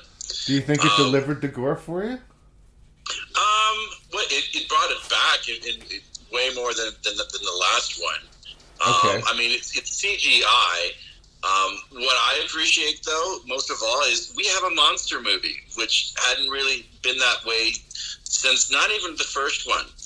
Warwick Davis actually earns his paycheck in this movie, and he doesn't show up. Like, I mean, except for the beginning, and bravo for the first, I'd say, five minutes of this movie because we do have that animated um, I like uh, the animation quite a bit, actually. I thought that was well Yeah. executed. Well, it's written and directed by Steven uh, Ayromlooi, who, shocker, was an animator before he made this movie. So we had some animations. But I think the people behind this franchise, pardon me, excuse me, and the director knew that if they were going to do something even sort of refreshing to this franchise, they had to bring back the monster movie a little bit. Like, at least make him a physical threat. Was I terrified ever in Leprechaun 6? No. No. No, no, no. But at least, you know, it's like really like not since Jason Voorhees got smacked around like a bad, bad donkey in part seven has a serious monster and antagonist been beaten to a mashy pulp. And that he one, gets like, shot an awful lot in this movie. He gets Oh, shot yeah. so many times where I once again get character fatigue. Like, how many times are you going to shoot that fucking leprechaun before you realize it doesn't do anything? No, I know. He's the Terminator. Like, like, dude, he gets smacked around, beaten to a pulp by a really big, tall black man before he causes that character's death. I think there's three scenes where, like, a plethora of bullets, like, people unload clips on this character, and, like, appears dead, comes back alive, and is even hit with, like, Cloverfield, you know, bullets at one point. That's one thing that sort of ultimately kind of leads it to its death. Yeah, Um, there was but- weird light orbs that came out of him when he got hit with the clover bullets, but he could suck them back in. I didn't quite understand what they were going for with that. Again, I, I wonder if I understood more about leprechaun lore, if that would make sense. Apparently, the connection between leprechauns and cobbling and shoemaking, there is that. So some of the stuff that they've been doing in the past does have, I guess, traditional appeal to it. To say some positive things about Leprechaun Back to the Hood, I think once again, much like I said with the previous In the Hood movie, the cast is on point. Uh, It's not like a bunch of make do performances. It's not a bunch of it does, they don't feel like first time actors. Like they're committing to the to the ridiculous premise, and it doesn't have anything anywhere near as awkward as that like music video sequence in the previous Back to Oh, the no. Hood. You know, gone as well is the sort of the leprechaun's rhyming. He doesn't Completely. really rhyme. Thank you. Yes. Yeah, and I have to say the film is better for it. Yeah. Look, what they you know essentially end up making is a meat and potatoes slasher monster movie. Like this film does not reinvent the wheel and could easily disappear into the whole you know lexicon of monster horror slasher movies. Um, but it was least functional, and I appreciated that. And they actually seemed to care that this here was a monster, a creature. He wasn't just a, a slapsticky, you know, you know, monster, uh, you know, serial killer. It was a genuine monster, Yeah. which I appreciated. It, it, I, I think, like for the first time ever, really, it's like the leprechaun is some of a threat, and like this character, like jumps on people. And what's with the biting again? Always the biting. I don't know. I, it, that really did freak me out a little bit. He doesn't do it as much in this one. Like his teeth is sharp. I don't know. Maybe it's this weird phobia of small, like like midget like people coming at it with sharp teeth and biting. And critters are terrifying. Well- and gremlins are terrifying. Same idea. I think it's the idea they have to make a menace because he's so small. It's like I say, the Chucky problem. You feel Yeah, like you could it's just believable this time. yeah, but you feel like you could grab him by the scruff of the neck and throw him across the room, eh, given the opportunity. And how do you make this guy look and feel intimidating? Well, you show that maw, that maw full of sharp teeth and what it can do if he gets too close. And, and he changes his eyes early on red, which I mean it's a cheap special effect, but once again I was like, oh, okay, like they're at least attempting to make him threatening. Yeah, and I appreciated it. That's another one of the positives I was going to say. We have the leprechaun just being a little leprechaun shit. Uh, he's after these people do find his gold in this place. It was supposed to be a youth center.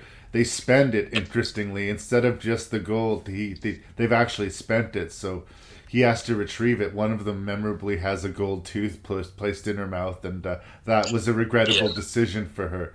Um, so like it's mildly changed up, and we get to see what was the was it three where he was in Vegas? I'm already getting them confused, but where yes, where, in Vegas. Yes. where we get to see Leprechaun doing his thing and just being a little shit. Uh, Yes. other times we've we've sort of relied more on secondary villains, and I guess there is the sort of bad or the more you know bad guy gangsters that are in this movie. But really, Leprechaun is our focus villain, as should be, as it is a quote Leprechaun movie. Yes, he is the he is the Terminator.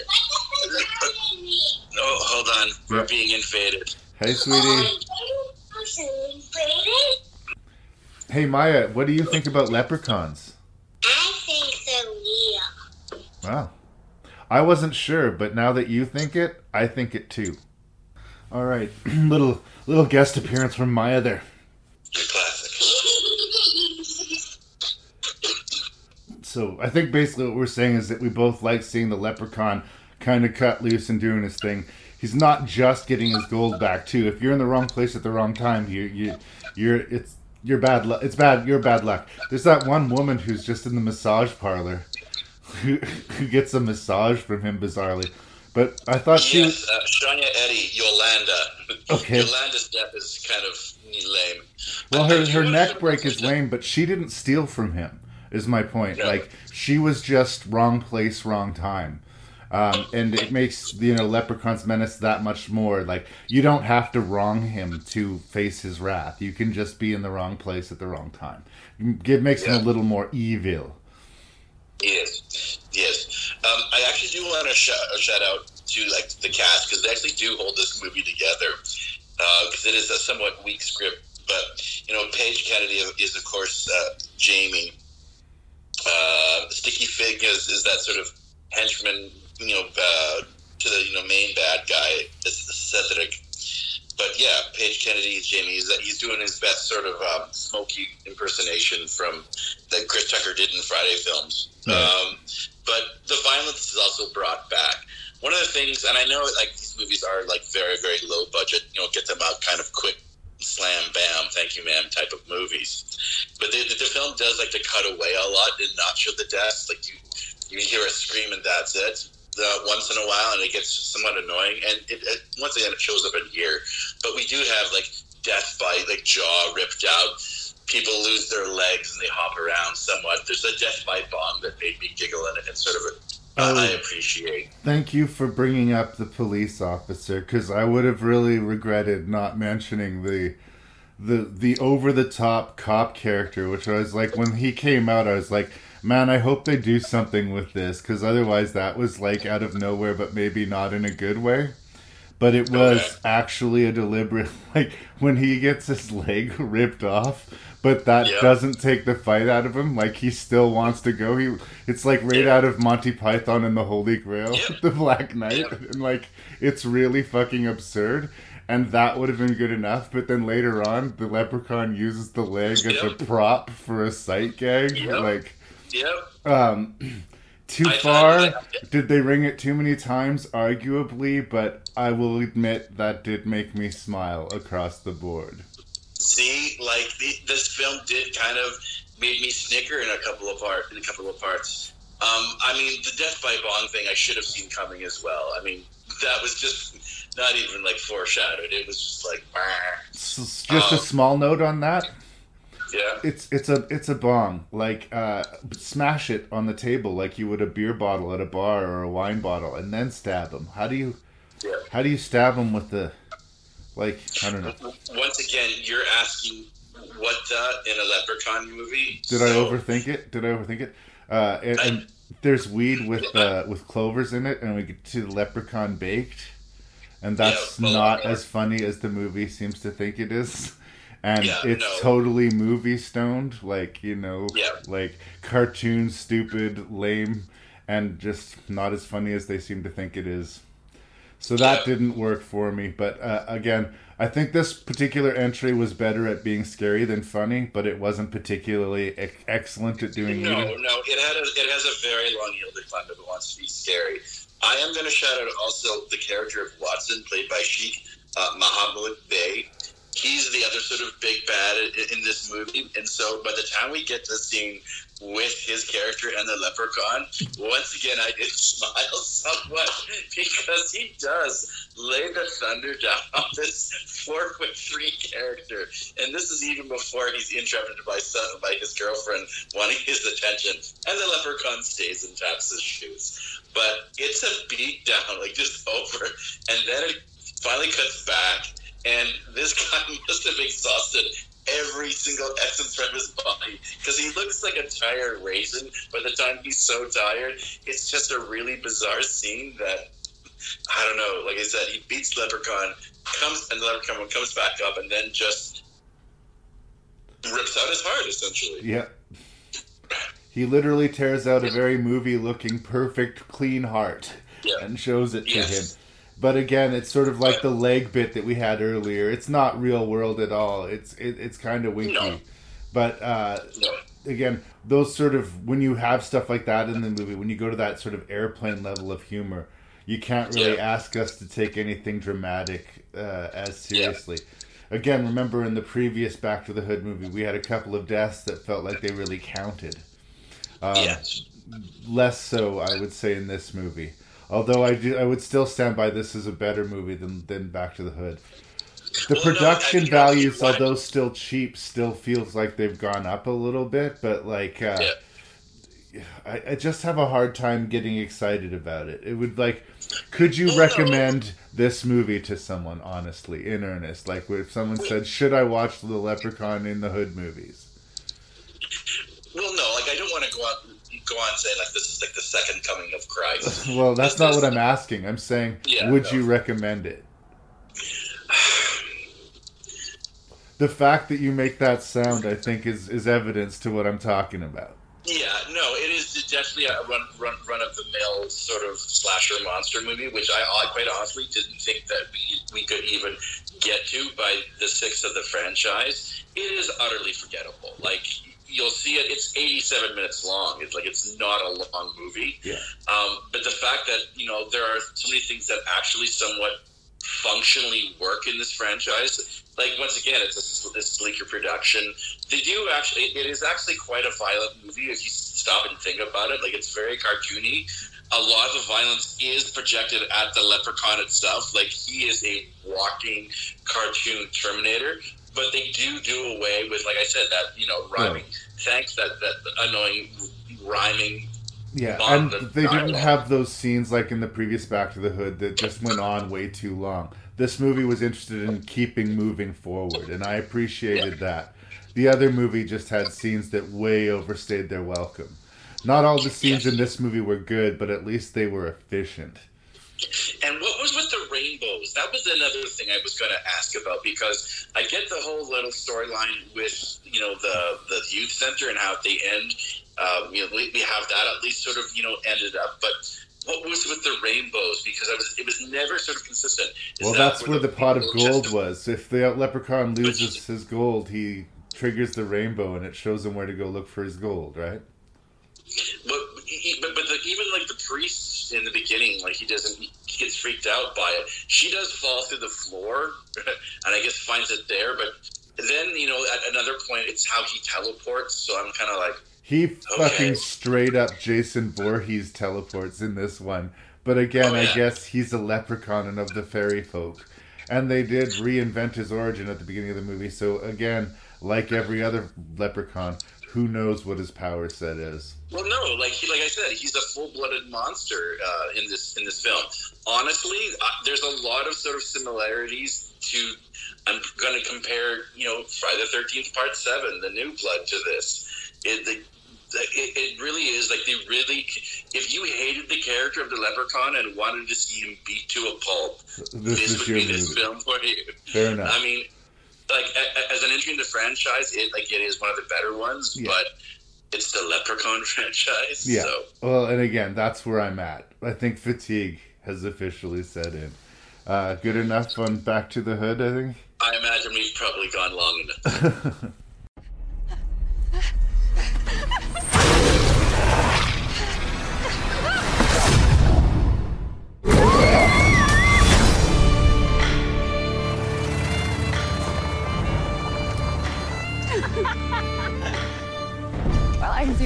a tourist destination. This village is only like 300 years old. Whoa. Now that's creepy. There's a lot of things about our village that people don't know about. A lot of things that, uh, well, we like to keep private. If it's real history you want to see, you need to see the Stones of the Gods. It's a seven hour hike from here. But you can always stay in one of the cabins down the road. Cabin in the woods. Let's not delay. Leprechaun Origins, directed by Zach Lipovsky. I am You said it well. I am I am completely confused as to how to feel about this movie, Beckmann. Yeah. Like it's a WWE presentation. That's neither here nor there. I mean, they bring money to their production values. Sometimes they can do good stuff. I don't want to, you know. I, I, I will say this about WWE: when they let the gloves off, they do actually, you know, they they put money into their gore.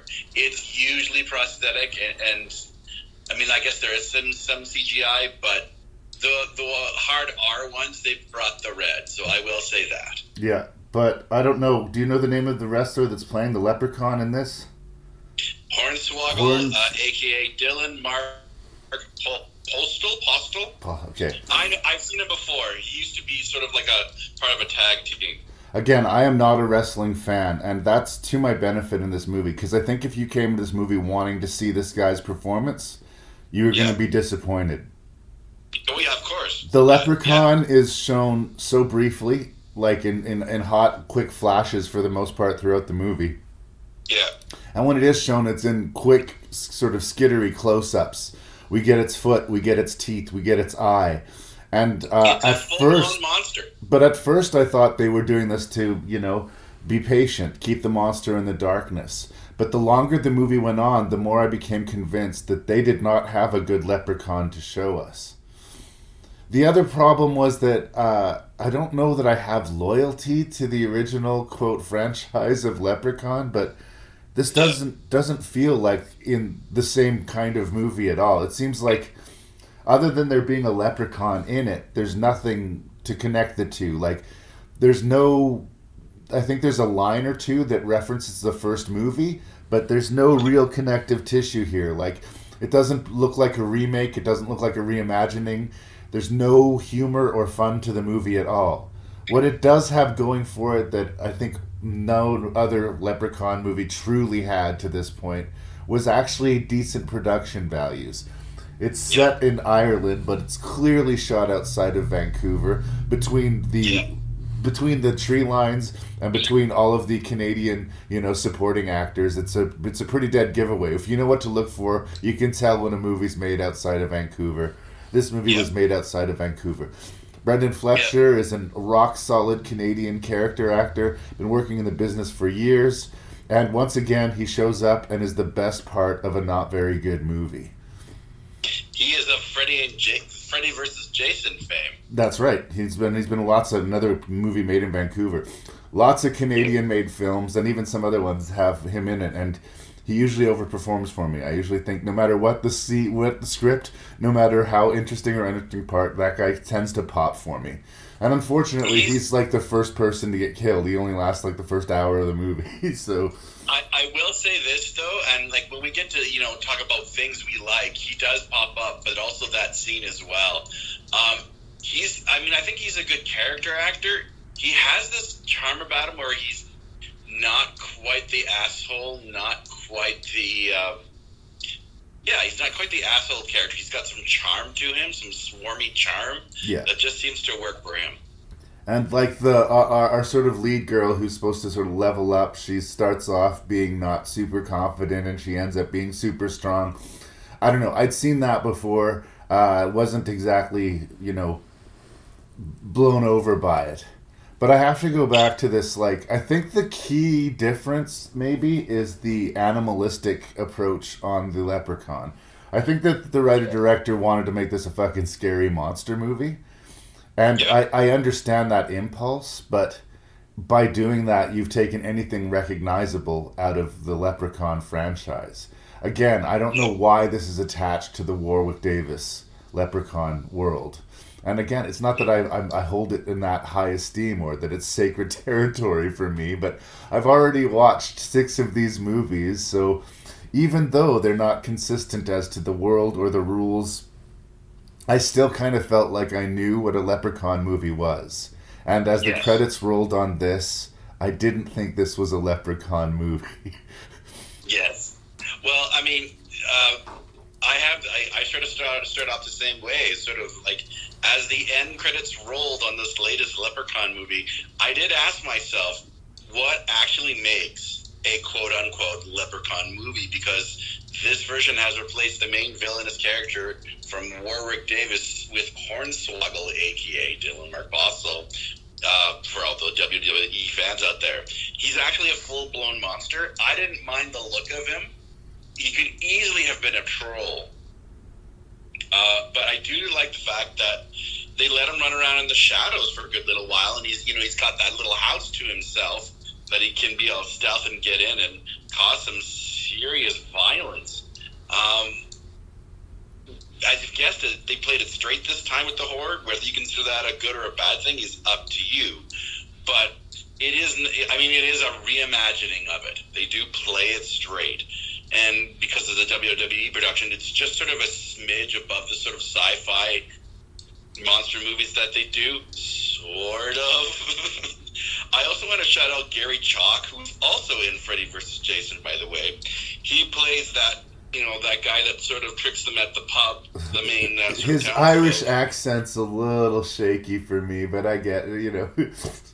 Well, are we going to go there and pick apart Leprechaun origins that way?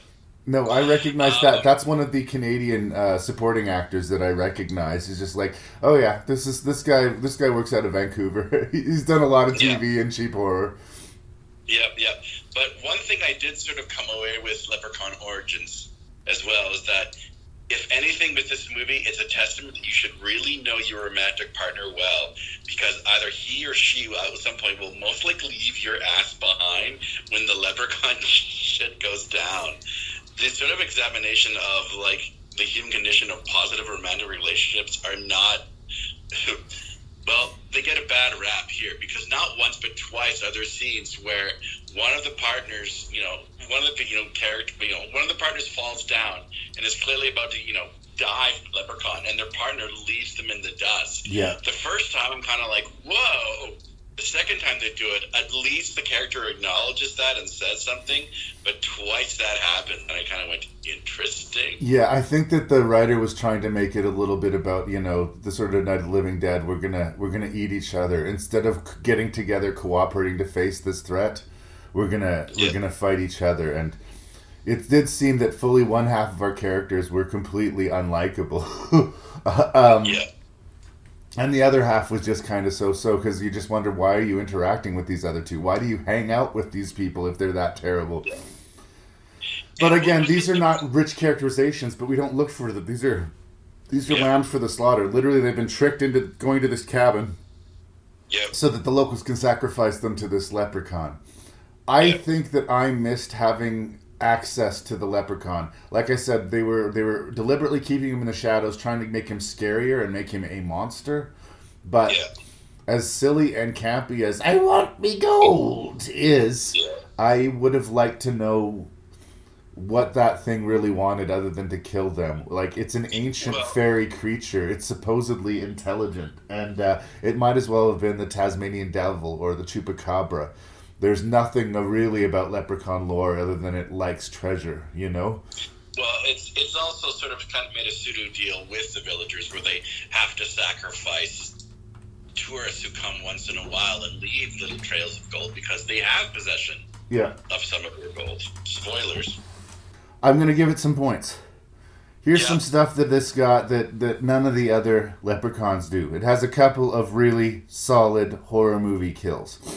There, there's a dude who literally gets his spine ripped out in a kind of slowly. It's it's not like overly convincing, but we hate that guy. We like how drawn out and awful his death was. And there's also a fantastic death by human error in this movie. Uh, Done with delicious prosthetic practical effects. This woman accidentally takes an axe in the face from her friends, and it is brutal and delicious. Like, I totally saw it coming, but it still made me smile, and it was like that was a moment that this movie needed, and there it is. Thank you for Yeah, that. it- yeah. No, it, it definitely made me sort of turn my head and go, "You, sir, have my attention." I was going to say, what this movie gets right are the fleeting moments of genuine gore and terror. Uh, there's a sequence where our leads, uh, you know, the, the death of the one boyfriend, you know, our, our good Canadian boy, where they're tied up to the trees and the monstrous leprechaun uh, he start you know comes in and one of our actors is like bleeding out from these claw marks that have been ripped out on his belly. Uh, and but it is the whole setup and the execution of the scene because they are generally screaming and generally terrified. It it almost had a sort of wrong turn the hills have eyes kind of level. It was just really well done but sadly scenes like that are sort of few and far between. Yeah. we had the axe we had the axe death you know we had the spine thing. Like basically that you know there and we even have one you know where one of the townspeople is impaled and he's sort of you know still slowly dying and whatnot. So the death like there are genuine scenes of horror. It just it kind of felt like if it's going to go there go extreme and make almost like a monstrous texas chainsaw massacre film I didn't feel like they were giving kid gloves. Like I didn't feel like they went extreme enough as far as the kills for me, but they were having zero fun with it. It was like the other end of the spectrum. Whereas the Warwick Davis movies seem to abandon the horror aspect the deeper we got into them. This movie Yeah. starts out the we are not funny. We are not a funny movie. This is a scary movie. Yeah. I also got sick in a way, not just the POV shots, because I understand that's a good way to hide your creature, but the weird filter they would put on it, this sort of like. Yeah, that predator vision cam, whatever the predator vision, they went to the well. I'd, I'd probably like two too many times with They're that. over reliant on it. Like they found something that they worked. Hey, here our monster's in when we our monster's there as long as we have this point of view shot. And I get, I get it. You know, keep them in the shadows, make us want more. Like so, when the the creature shows up, it's like, oh shit. But yeah, I got worn out of that tactic, and uh, the character seeing the creature, but us not to a point. But eventually, we are there to see this leprechaun in this leprechaun movie. And again, I I don't know. I don't know if I buy the creature. Like it does. I in a way. I, it made more sense to me once I saw the creature. Oh, that's why we've been doing all these point of view shots. That's why it's been, you know, from the character's perspective. And that's like, because to me, the more they focus on the creature, the more it kind of looks so so to me. So you don't like the design of it. Not particularly. It doesn't look like a leprechaun to me. It just looks like a little feral creature. Yeah, no, I, I agree. It does look like very much like a troll or goblin more than a leprechaun, but um, I didn't mind at least that sort of interpretation. If, if you're going to go scary, um, I, I do think like it, it's been playing with that whole monster movie over, you know, for a while now. Now it just it's full blown there. Um, it's also a liar. This film is a lie. I mentioned it earlier before, but if you look at the runtime, they said it's like 90 some minutes. This movie is an hour and 15. Barely. The end credits, like, I, I, he was showing the layer of it, and then there was one more. It just kept going. It just kept going in order to uh, pad it to a feature length running time. This is a I, I just, classic, classic sort of tactic that you know you're in a in a movie that's not quite there, where they're like they, shot everything and they still haven't got it to 80 minutes. So all of a sudden the credit cr- scroll is slowed so that it takes 10 minutes, or there's uh I don't know bloopers or you know just weird footage that they've inserted at the end. I, it reminded me of the Leprechaun in the Hood movie where we did that Leprechaun dance video that to me felt like a deleted scene from previously in the movie. That it was too bad to actually include in the movie for real, but as an afterthought, once everything was wrapped up, we'll include it. When you see that shit in a low budget movie or any movie really, you know that they're it's it's like vamping. It's like when you're doing a bad stage show and you're just eating the clock with the audience. On some level, the audience knows that you're just chewing the time right and I felt it. Yeah, I I do have a question about the ending, though. The last shot, because obviously, you know, spoilers. Our last survivor girl at, at least gets to the statue, touches it, and she cannot be harmed. But the second she lets go, um, and she hightails it, hightails it again, she can be sort of hunted. Are we led to believe that there is obviously more than one, uh, as in like there's a pack of leprechauns now? Oh, I think the film implicitly uh, tells us that there's more than one leprechaun, but she was making, she was being sacrificed to that one. I think, I think her business with the one. Uh, the other ones, I don't know if they were there watching or cheering them on or what. They didn't seem Yeah. to participate. But when she ran through the tall grass, you could see other things were kind of paralleling. they were paralleling her. Um, I don't know, like if they were going to give her a pass, but more importantly, I don't care. Like I'm not invested enough in that character. Like if it would have ended with her death, I would have felt as good if it her ending with her, you know, being victorious.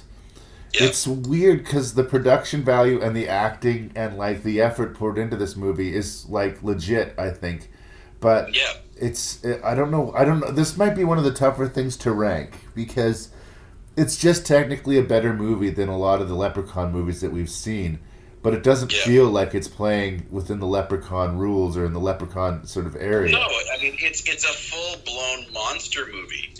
What was frustrating to me is that there are you know scenes scattered throughout or peppered throughout this movie that actually really work. Like like I said, there was like at times I thought, well, this is good genuine horror. Um, I just, oh, but all of a sudden, I kind of, you know, when I was started, started to think of other movies, that was the problem for me, where I kind of thought you- you need to go farther. Sure, I mean, you could could have made that whole movie with them stuck at the cabin, and if you're going to have multiple leprechauns, you know, running through the whole, you know, fields and everything, you have them trapped and picked off one by one. You don't even need the townsfolk, or at least up until the end. So it was just sort of strange that I thought it's it's almost there. It's one of the like, of course, we'll easily get lost in the whole vapid space of well horror monster movies. Yeah, it's more professional than most of the Leprechaun movies we've seen, and yet somehow less satisfying. It's a riddle wrapped in an enigma, wrapped in a Leprechaun movie.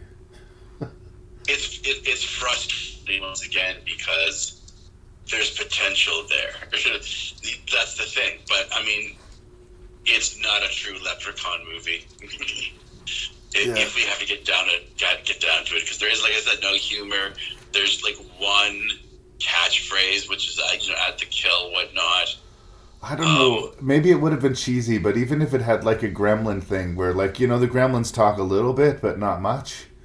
But if we'd heard it muttered the blood or gold or something, like, give it some kind of personality. I don't know. But then maybe that would have been stupid too. I don't know. I don't know. It's it. it I'm I'm I like I, where I st- I'm right back where we started. Like I honestly don't know how to feel about the movie. Um, it's hard to say that it's terrible, especially when you know grading it against some of these other movies. But it just doesn't seem to belong. But you didn't hate it either, though, right? Well, again, I just have to compare it to the stew that I've been eating. Like, I I guess I enjoyed watching it more than I enjoyed watching the last two Leprechaun in the Hoods movies, but it feels like completely different. Um, but is that a bad thing? Is I guess one of the sort of you know segue questions or side questions. Well, that's the thing. If you're doing a reboot, Sort of like other mediocre monster movies, or sort of you know at the level monster movies. I mean, would this be uh, you know a strong recommenda- recommendation? No.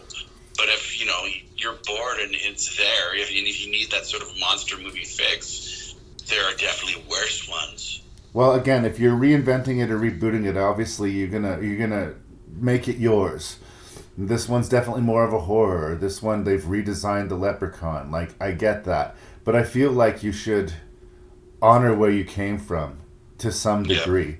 Because that's what you're making your money. Like you, you, you, you assume that somebody who watched the original Leprechaun franchise and liked it would watch this and like that, and they're completely two different entities. So I, when I do my ranks, I'm ranking Leprechaun movies, and this is a movie with Leprechaun in it, but it's going to be tougher for me to rank. Like I can't decide. There are things about it that are just undeniably better than a lot of the other Leprechaun movies, but there are things So- about it that just don't make it feel like it honors the franchise. Not that the franchise is such high great stakes, but like there it would be like if you did a remake of Friday the 13th and all of a sudden Jason talked. Wow, that's that's a that's a bold comparison. Well, um, it's like they did a remake of Leprechaun and Leprechaun suddenly didn't talk. That's all I've really changed, right? Yeah, yeah. So would you say that Leprechaun Origins is the quote unquote black sheep of the franchise? Well, again, I say I don't know. I'm, I'm, I'm going to wait till I do the ranks to sort of make up my mind. It was an easier watch in a lot of ways. I knew what I was getting right away. I knew what I was getting, and I got it. You know, and some of the other there's this weird, crazy chaos to the other Leprechaun movies that it sometimes you want to look away, and sometimes it's weirdly hard to look away because there's something so odd about it.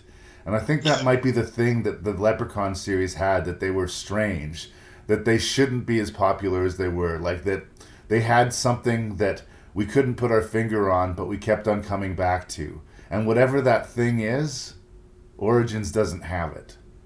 Okay, fair enough. Um, I, I'm also going to shout out that like that gory leg scene. Um, it's one of the first injuries to happen. I think when they're running away, the leprechaun like really tears apart. Uh, Brendan Fletcher's one of the leg, boys. yeah. Yeah, and that, and that's also really well done. Like I said, great production values. Yeah. Um, I will say this is really for horror completists only. Um, Which could be said of the entire Leprechaun franchise, really.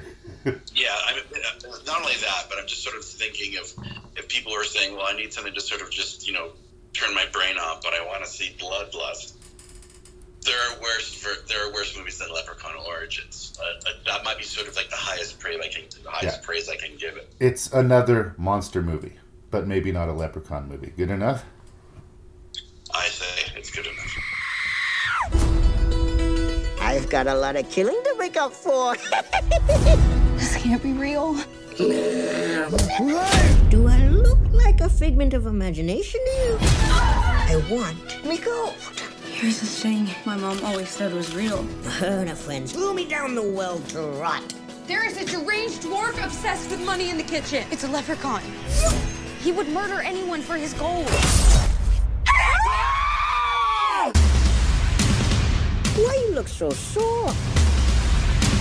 Audiences love lots of gore.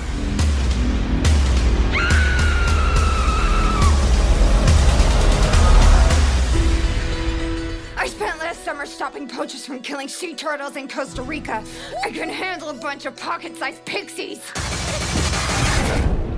The Leprechaun returns. Can you believe it? It's been two months. This is this is the last review for the Leprechaun franchise. We did it, brother. This feels real. I, I, I feel weepy. I feel weepy. Oh. Well, um, this is here's my first question. I would say upon watching the Leprechaun Returns, I had sort of stopped watching Syfy original movies quite a while ago. Yeah. because they just weren't good. Like they just hadn't been good. And I'm not like foaming at the mouth over this, but it's the first sci-fi movie I've watched in a while and it seems to have fairly decent production values and like I wasn't embarrassed for them, which is traditionally how I felt a lot of the time about Syfy originals. Um this also feels like for almost the first time in the Leprechaun franchise, like a canonical sequel, like a sequel that actually gives a shit about what happened before, at least when it comes to the original Leprechaun movie. Uh, and no doubt, no doubt. I was going to say, the makers of this film had a deep respect and love for the original, and I don't know if that's exactly warranted, but like they reconstructed the house from the first movie, Larry, because that house didn't exist anymore.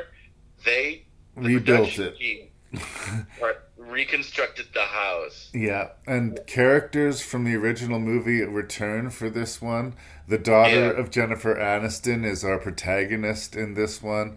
Um, Yeah. Everything, like e- even down to his shoe fetish, is actually represented in this. That doesn't Yeah. make the movie good by itself, but it's Yeah. like really the first entry of the series that seems to have respect for what came before it in at least a limited degree. And Yep. for that points. The other thing that I will get points because I will I will end up saying some negative things, but uh, the leprechaun has a personality again. In the leprechaun origins, what we had was like this feral beastie Tasmanian devil, uh, except for it somehow still liked gold, but like there was no personality. We had no there was no conversation to be had with that particular leprechaun.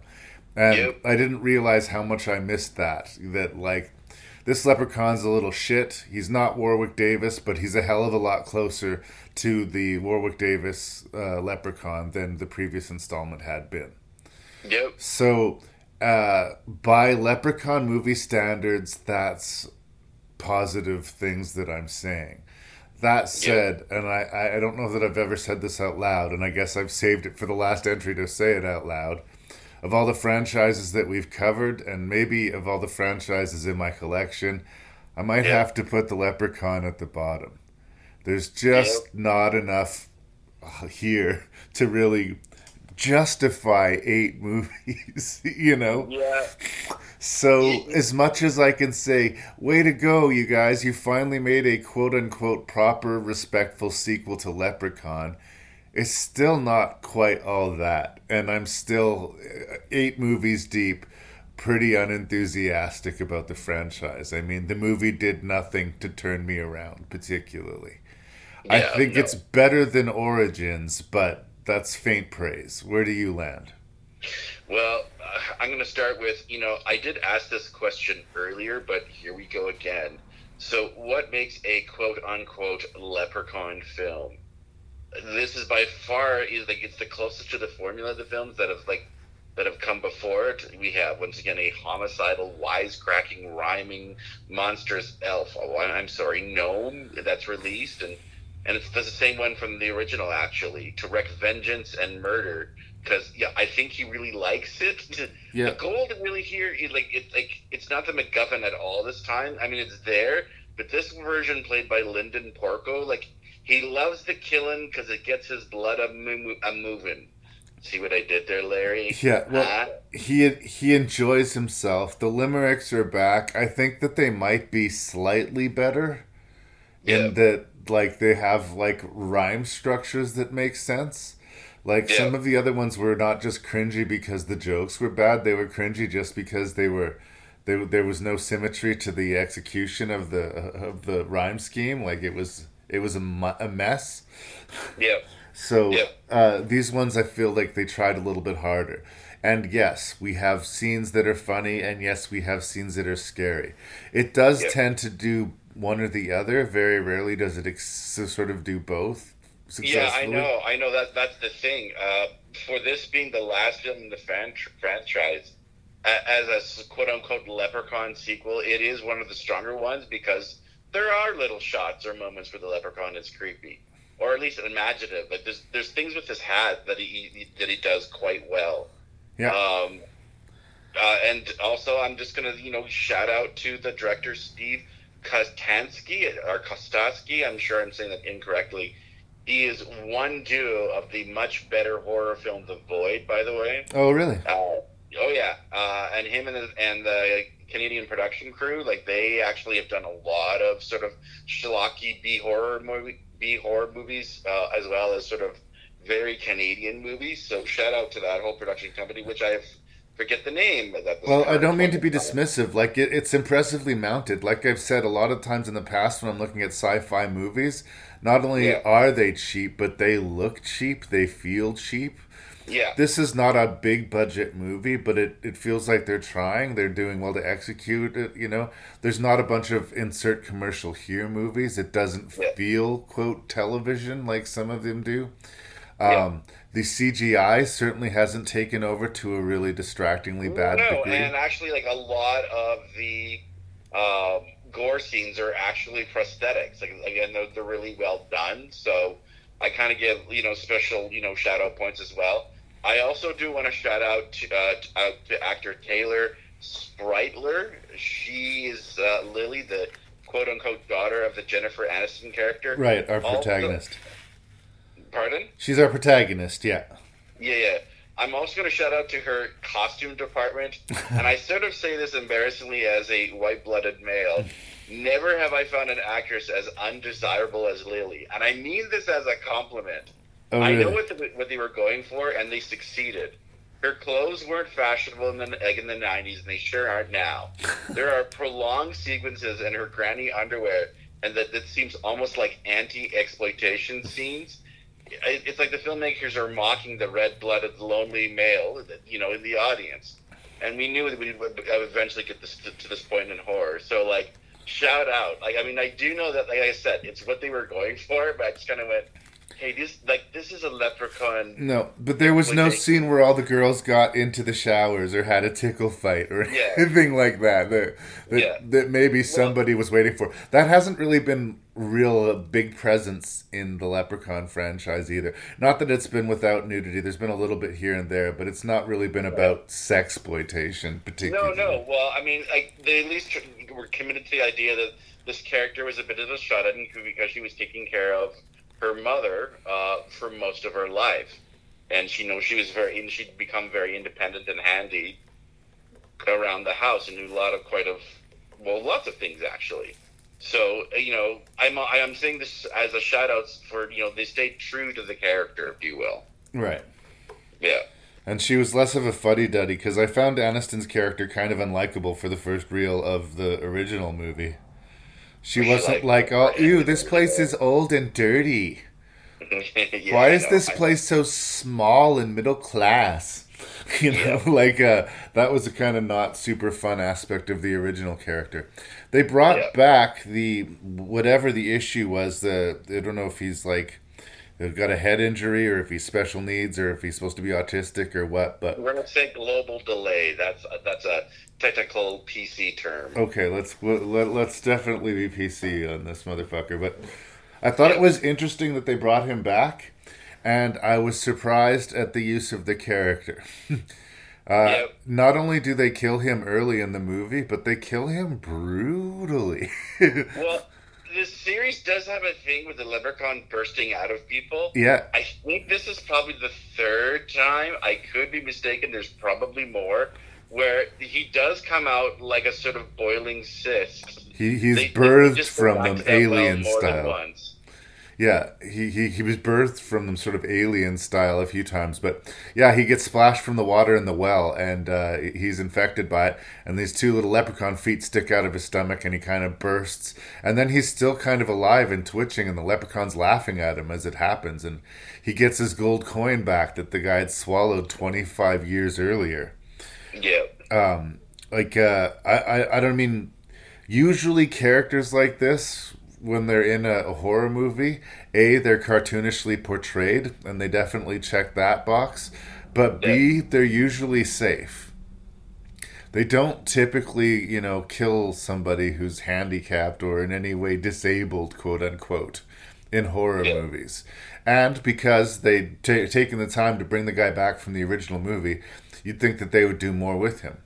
And to the movie's think- credit, they kind of do. Later on, he shows up from the spiritual plane to sort of point our protagonist in the right direction as to help how, how to deal with this leprechaun. So, I mean, it was, I guess, a good use of character, and like I say, a, a fundamental direct tie to that first movie, which you know made it actually feel like it belonged within the quote leprechaun universe, which doesn't really exist except for in the first and last movies, really.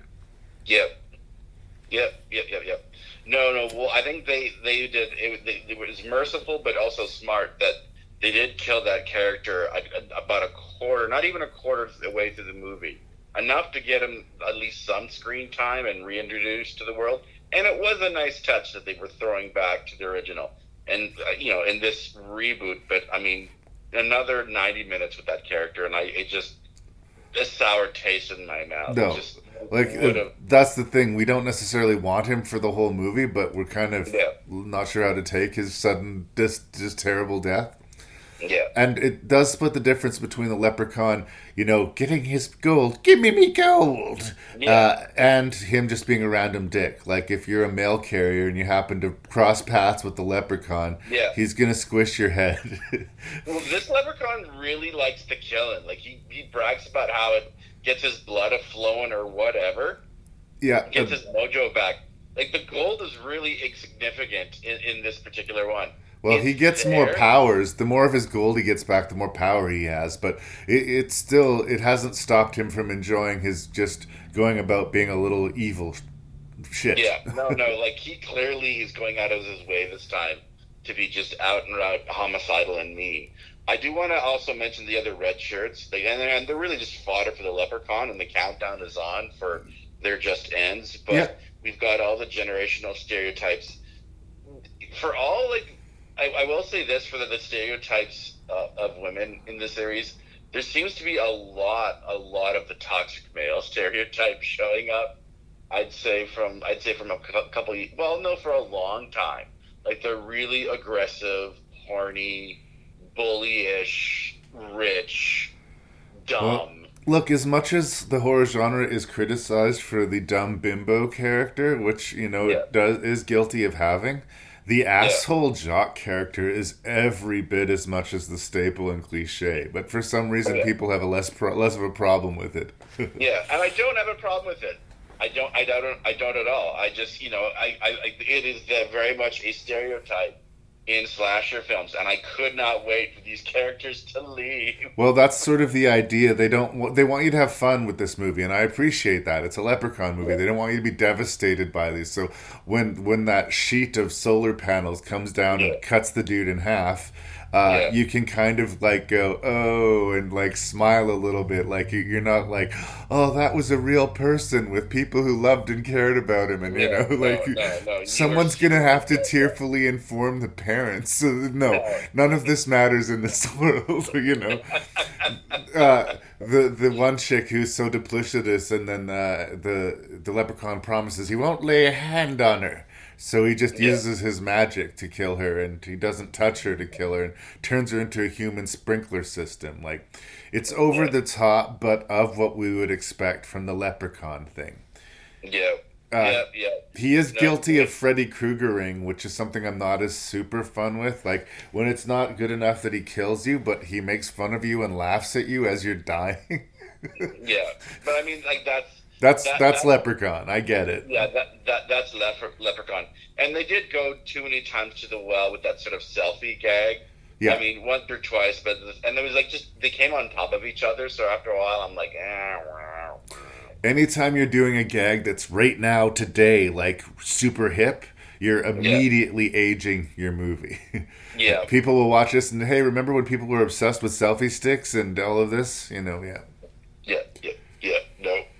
No. Leprechaun returns. I will say this though. I think I really am done with with with the Leprechaun films. We, I always, like, I always sort of knew that we were sort of swimming in below the below, at the bottom of the barrel, you know, type anythings. But it is good to sort of be, you know refreshing that. Hopefully, we're going on to smarter horror films because yeah, because I agree. I, I, out of all of the sort of rank and review film series, this by far is probably the worst. I- and I say this lovingly, Leprechaun fans. I Um, like again. I I, don't might be in the mood to watch a dumb slasher movie, and like I'll throw in a random Friday the Thirteenth. I'll throw in a random Nightmare on Elm Street. Like I might show somebody Leprechaun in space on a right night, just just just to give them the experience of it. Yeah. But yeah, like I said uh, at the beginning of this sort of odyssey that we came on, like I got a really good deal on all eight of the Leprechaun movies at once. And then as I was looking at the packaging, once I got it home, a little bit of buyer's remorse set in. I was like, how many of these are going to be any good? uh, again, I, I, I think this last entry, uh, like if this had been Leprechaun 2 instead of Leprechaun 8, I would be really interested to see where the series was going. Yeah. But Yeah. this is Leprechaun 8, and like, yeah, no, no. Uh, I- when? When? Yeah, I guess I guess I'm just like mad that this is a, you know a slasher film series and Doctor Giggle, Doctor Giggles never made it past like the starting line. Or I'm there's just- been no secret to behind the mask, even. Uh, Yeah, like even yeah. the, flawed though that may be, give me more of that, right? Yeah. Yeah. Uh, I guess we've stopped talking about Leprechaun Returns. Is there anything else you want to say, or should we get into the ranks? I say that Shocker also should have got a sequel. That's how much I don't care about. Leprechaun Returns. No, Ooh. that's me. That's me. you know what? Leprechaun Returns as a sequel, yeah, it's definitely one of the stronger ones. Um, it does have impressive uh, special effects and murders. Um, as a sort of talking, joke, joking, psych, uh, psychopathic, homicidal slasher film, it's one of many. Yeah, yeah, Yeah. again. And I, I do kind of miss Warwick Davis. I don't know what exactly he brought that this guy didn't. I don't think this guy sucked, but it wasn't no, Warwick no, but I, Davis. I, I thought he was he was good. Yeah. He he just he had a little nastier nastier edge to him. All right, two months in, let's do the rank, brother. All right.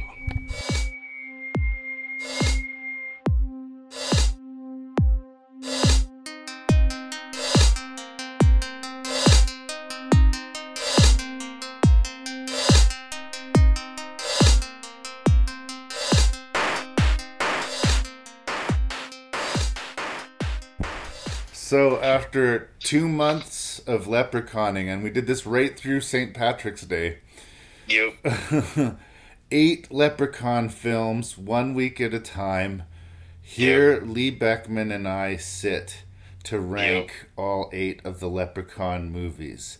Please, Mr. Beckmann, what was your least favorite leprechaun movie and why?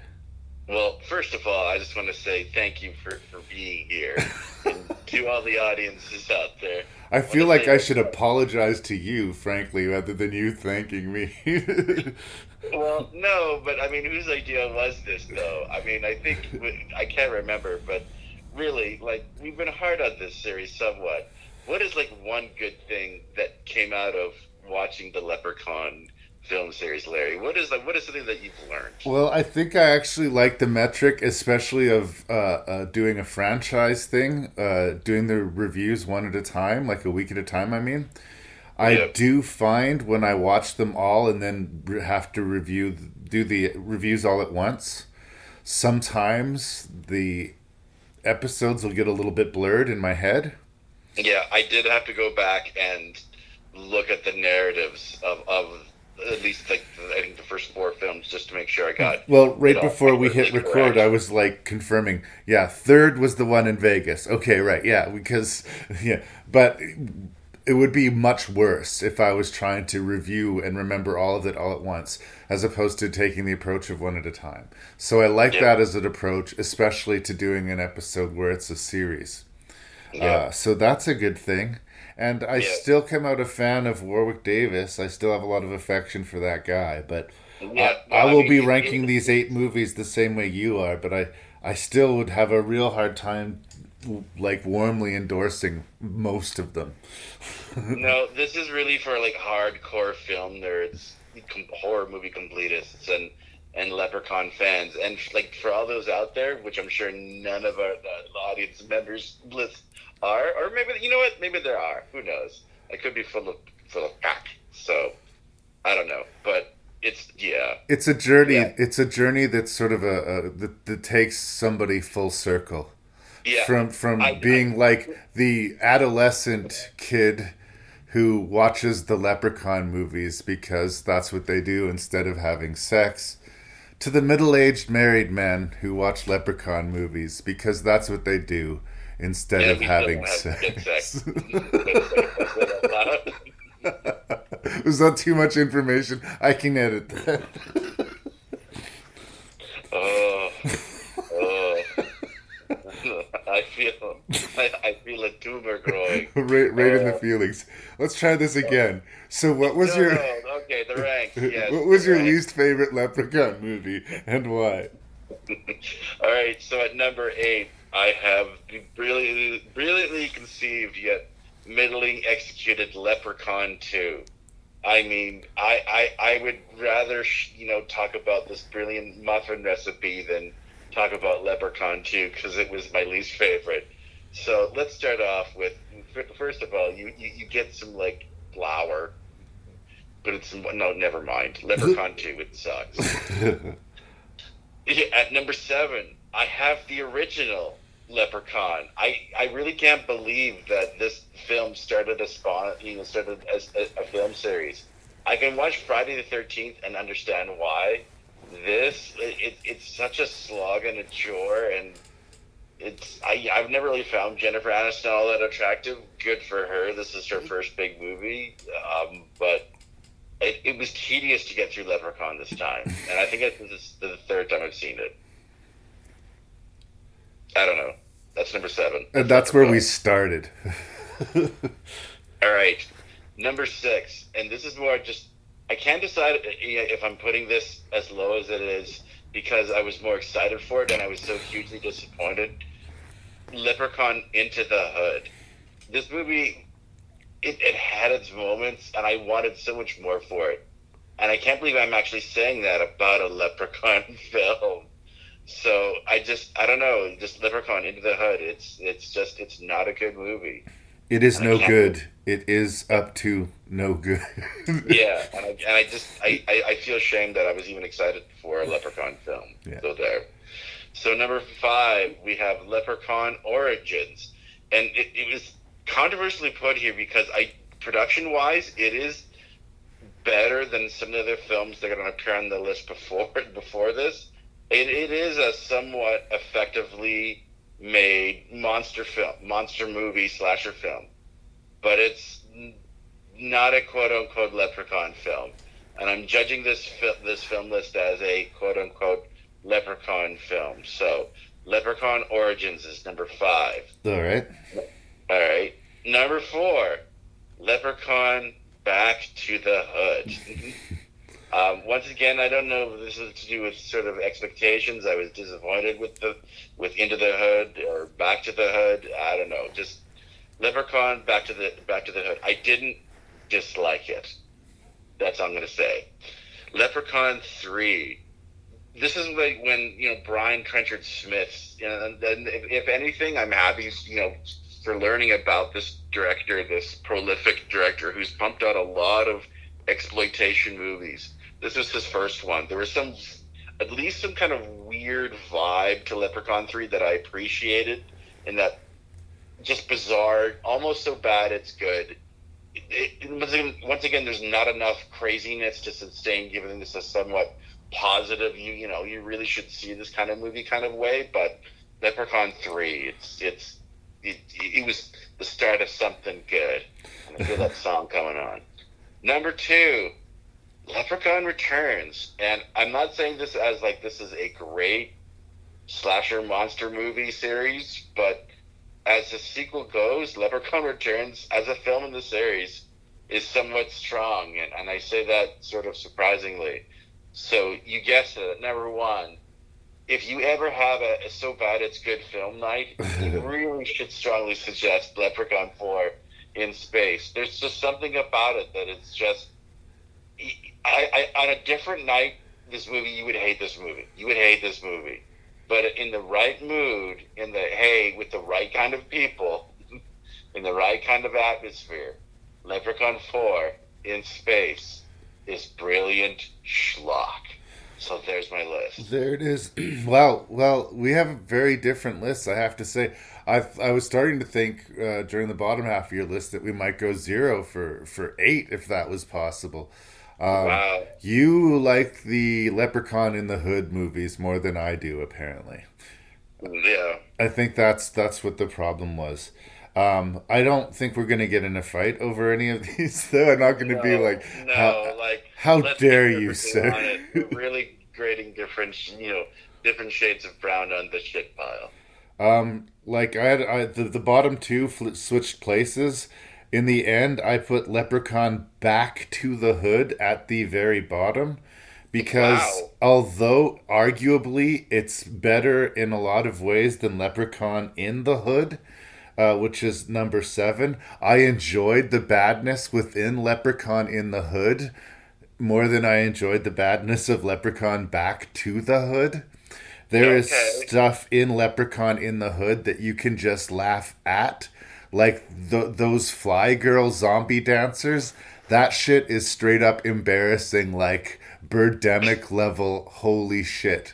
Like that is cringe level. like uh, hide under your chair, curb your enthusiasm. Like embarrassing. Plus, it has weird cameos. Coolio and Ice T are in that movie. You know, like I, I just, yeah, I know. I, I like I said, I, I feel almost embarrassed for having expectations of a Leprechaun film. Well, and like I said when we reviewed it, part of the problem was that I, I was coming off of Leprechaun in Space, and I wanted it to be good, and it Yeah. did not deliver for me. So yes, in eight, Back to the Hood. In seventh place, Leprechaun in the Hood. In sixth place, Leprechaun Origins. I, I, I don't know why I feel so betrayed by the fact that the leprechaun was denied a personality, but that is the thing. As a, as a horror movie by itself, between the acting and the production values, it's better made than most of these movies. But we're grading these as Leprechaun franchise movies. And I think that this is the furthest off the path that we stray from what I what whatever I in my head define as a leprechaun movie. This one's the furthest away from it. So uh, although I will applaud some of the production values, always like Brendan Fletcher, and it has that great axe to the face kill. but no, no, not gonna happen. All the way in fifth place, the original Leprechaun, which is so bland. It is like it's eating like uh, I don't know mini mini wheat cereal without milk. It's like it's just there's nothing to it. Like you would never watch this movie and believe you know they made seven sequels to this. Like seriously. Yeah, I'm amazed they finished making this one for God's sake. This is why I'm shocked it's as high as you put it, but okay. Well, it's in fifth place. Um, I think the one that you'll be really shocked is the one that's in fourth place, which I believe you put at rock bottom, which was Leprechaun 2. But here's the Yep. thing I think Leprechaun 2 improves on Leprechaun 1 in certain ways, in that it gives the Leprechaun a bigger world to play in. It establishes more of his powers. Uh, the thing that really kills Leprechaun 2 is some of the acting in it. Like, our two main romantic leads are brutal, right? Yes. and there's some racism, some not so subtle racism to be found in it.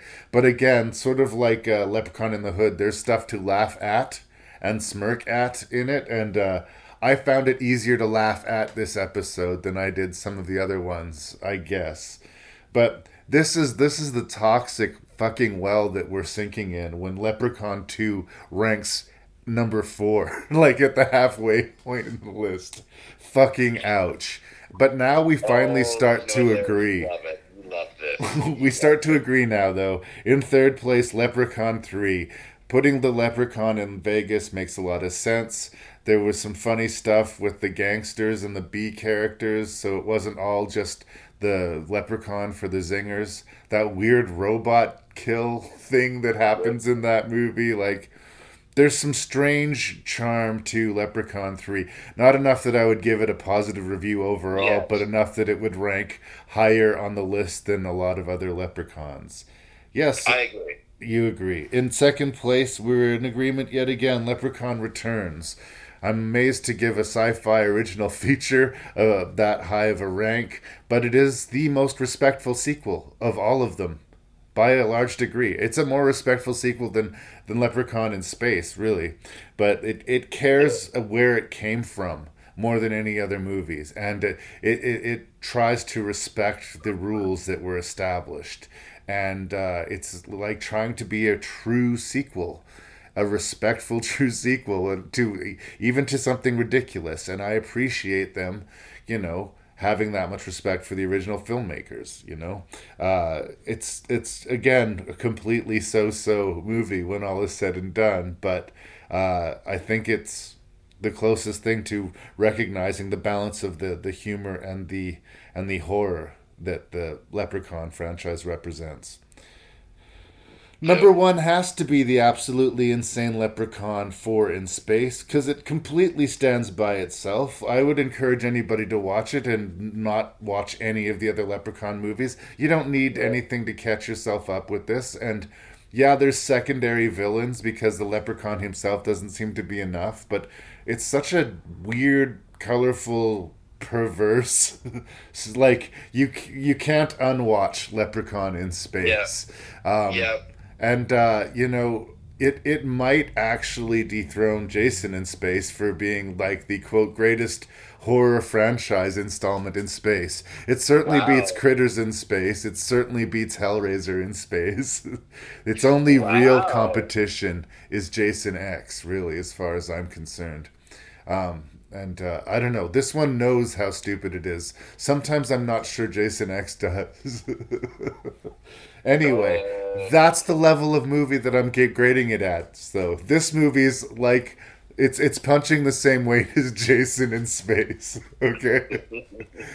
And in yeah, that's that's that's my list. I was about to say number one. That that is number one. That is number one. Leprechaun in space. So just uh, proud of you. a quick recap: eight, Back to the Hood; seven, Leprechaun in the Hood; six, Leprechaun Origins; five, Leprechaun; four, Leprechaun Two; three, Leprechaun Three; two, Leprechaun Returns; and number one, of course, Leprechauns in space. And after two months of recording, Lee and Larry's Irish adventure comes to a close. No. I feel so sad. Thank you so much for doing this, and uh, we're going to tackle another franchise, but but let's keep it a secret for the time being. All right. Shh. Be well, Beva. You too.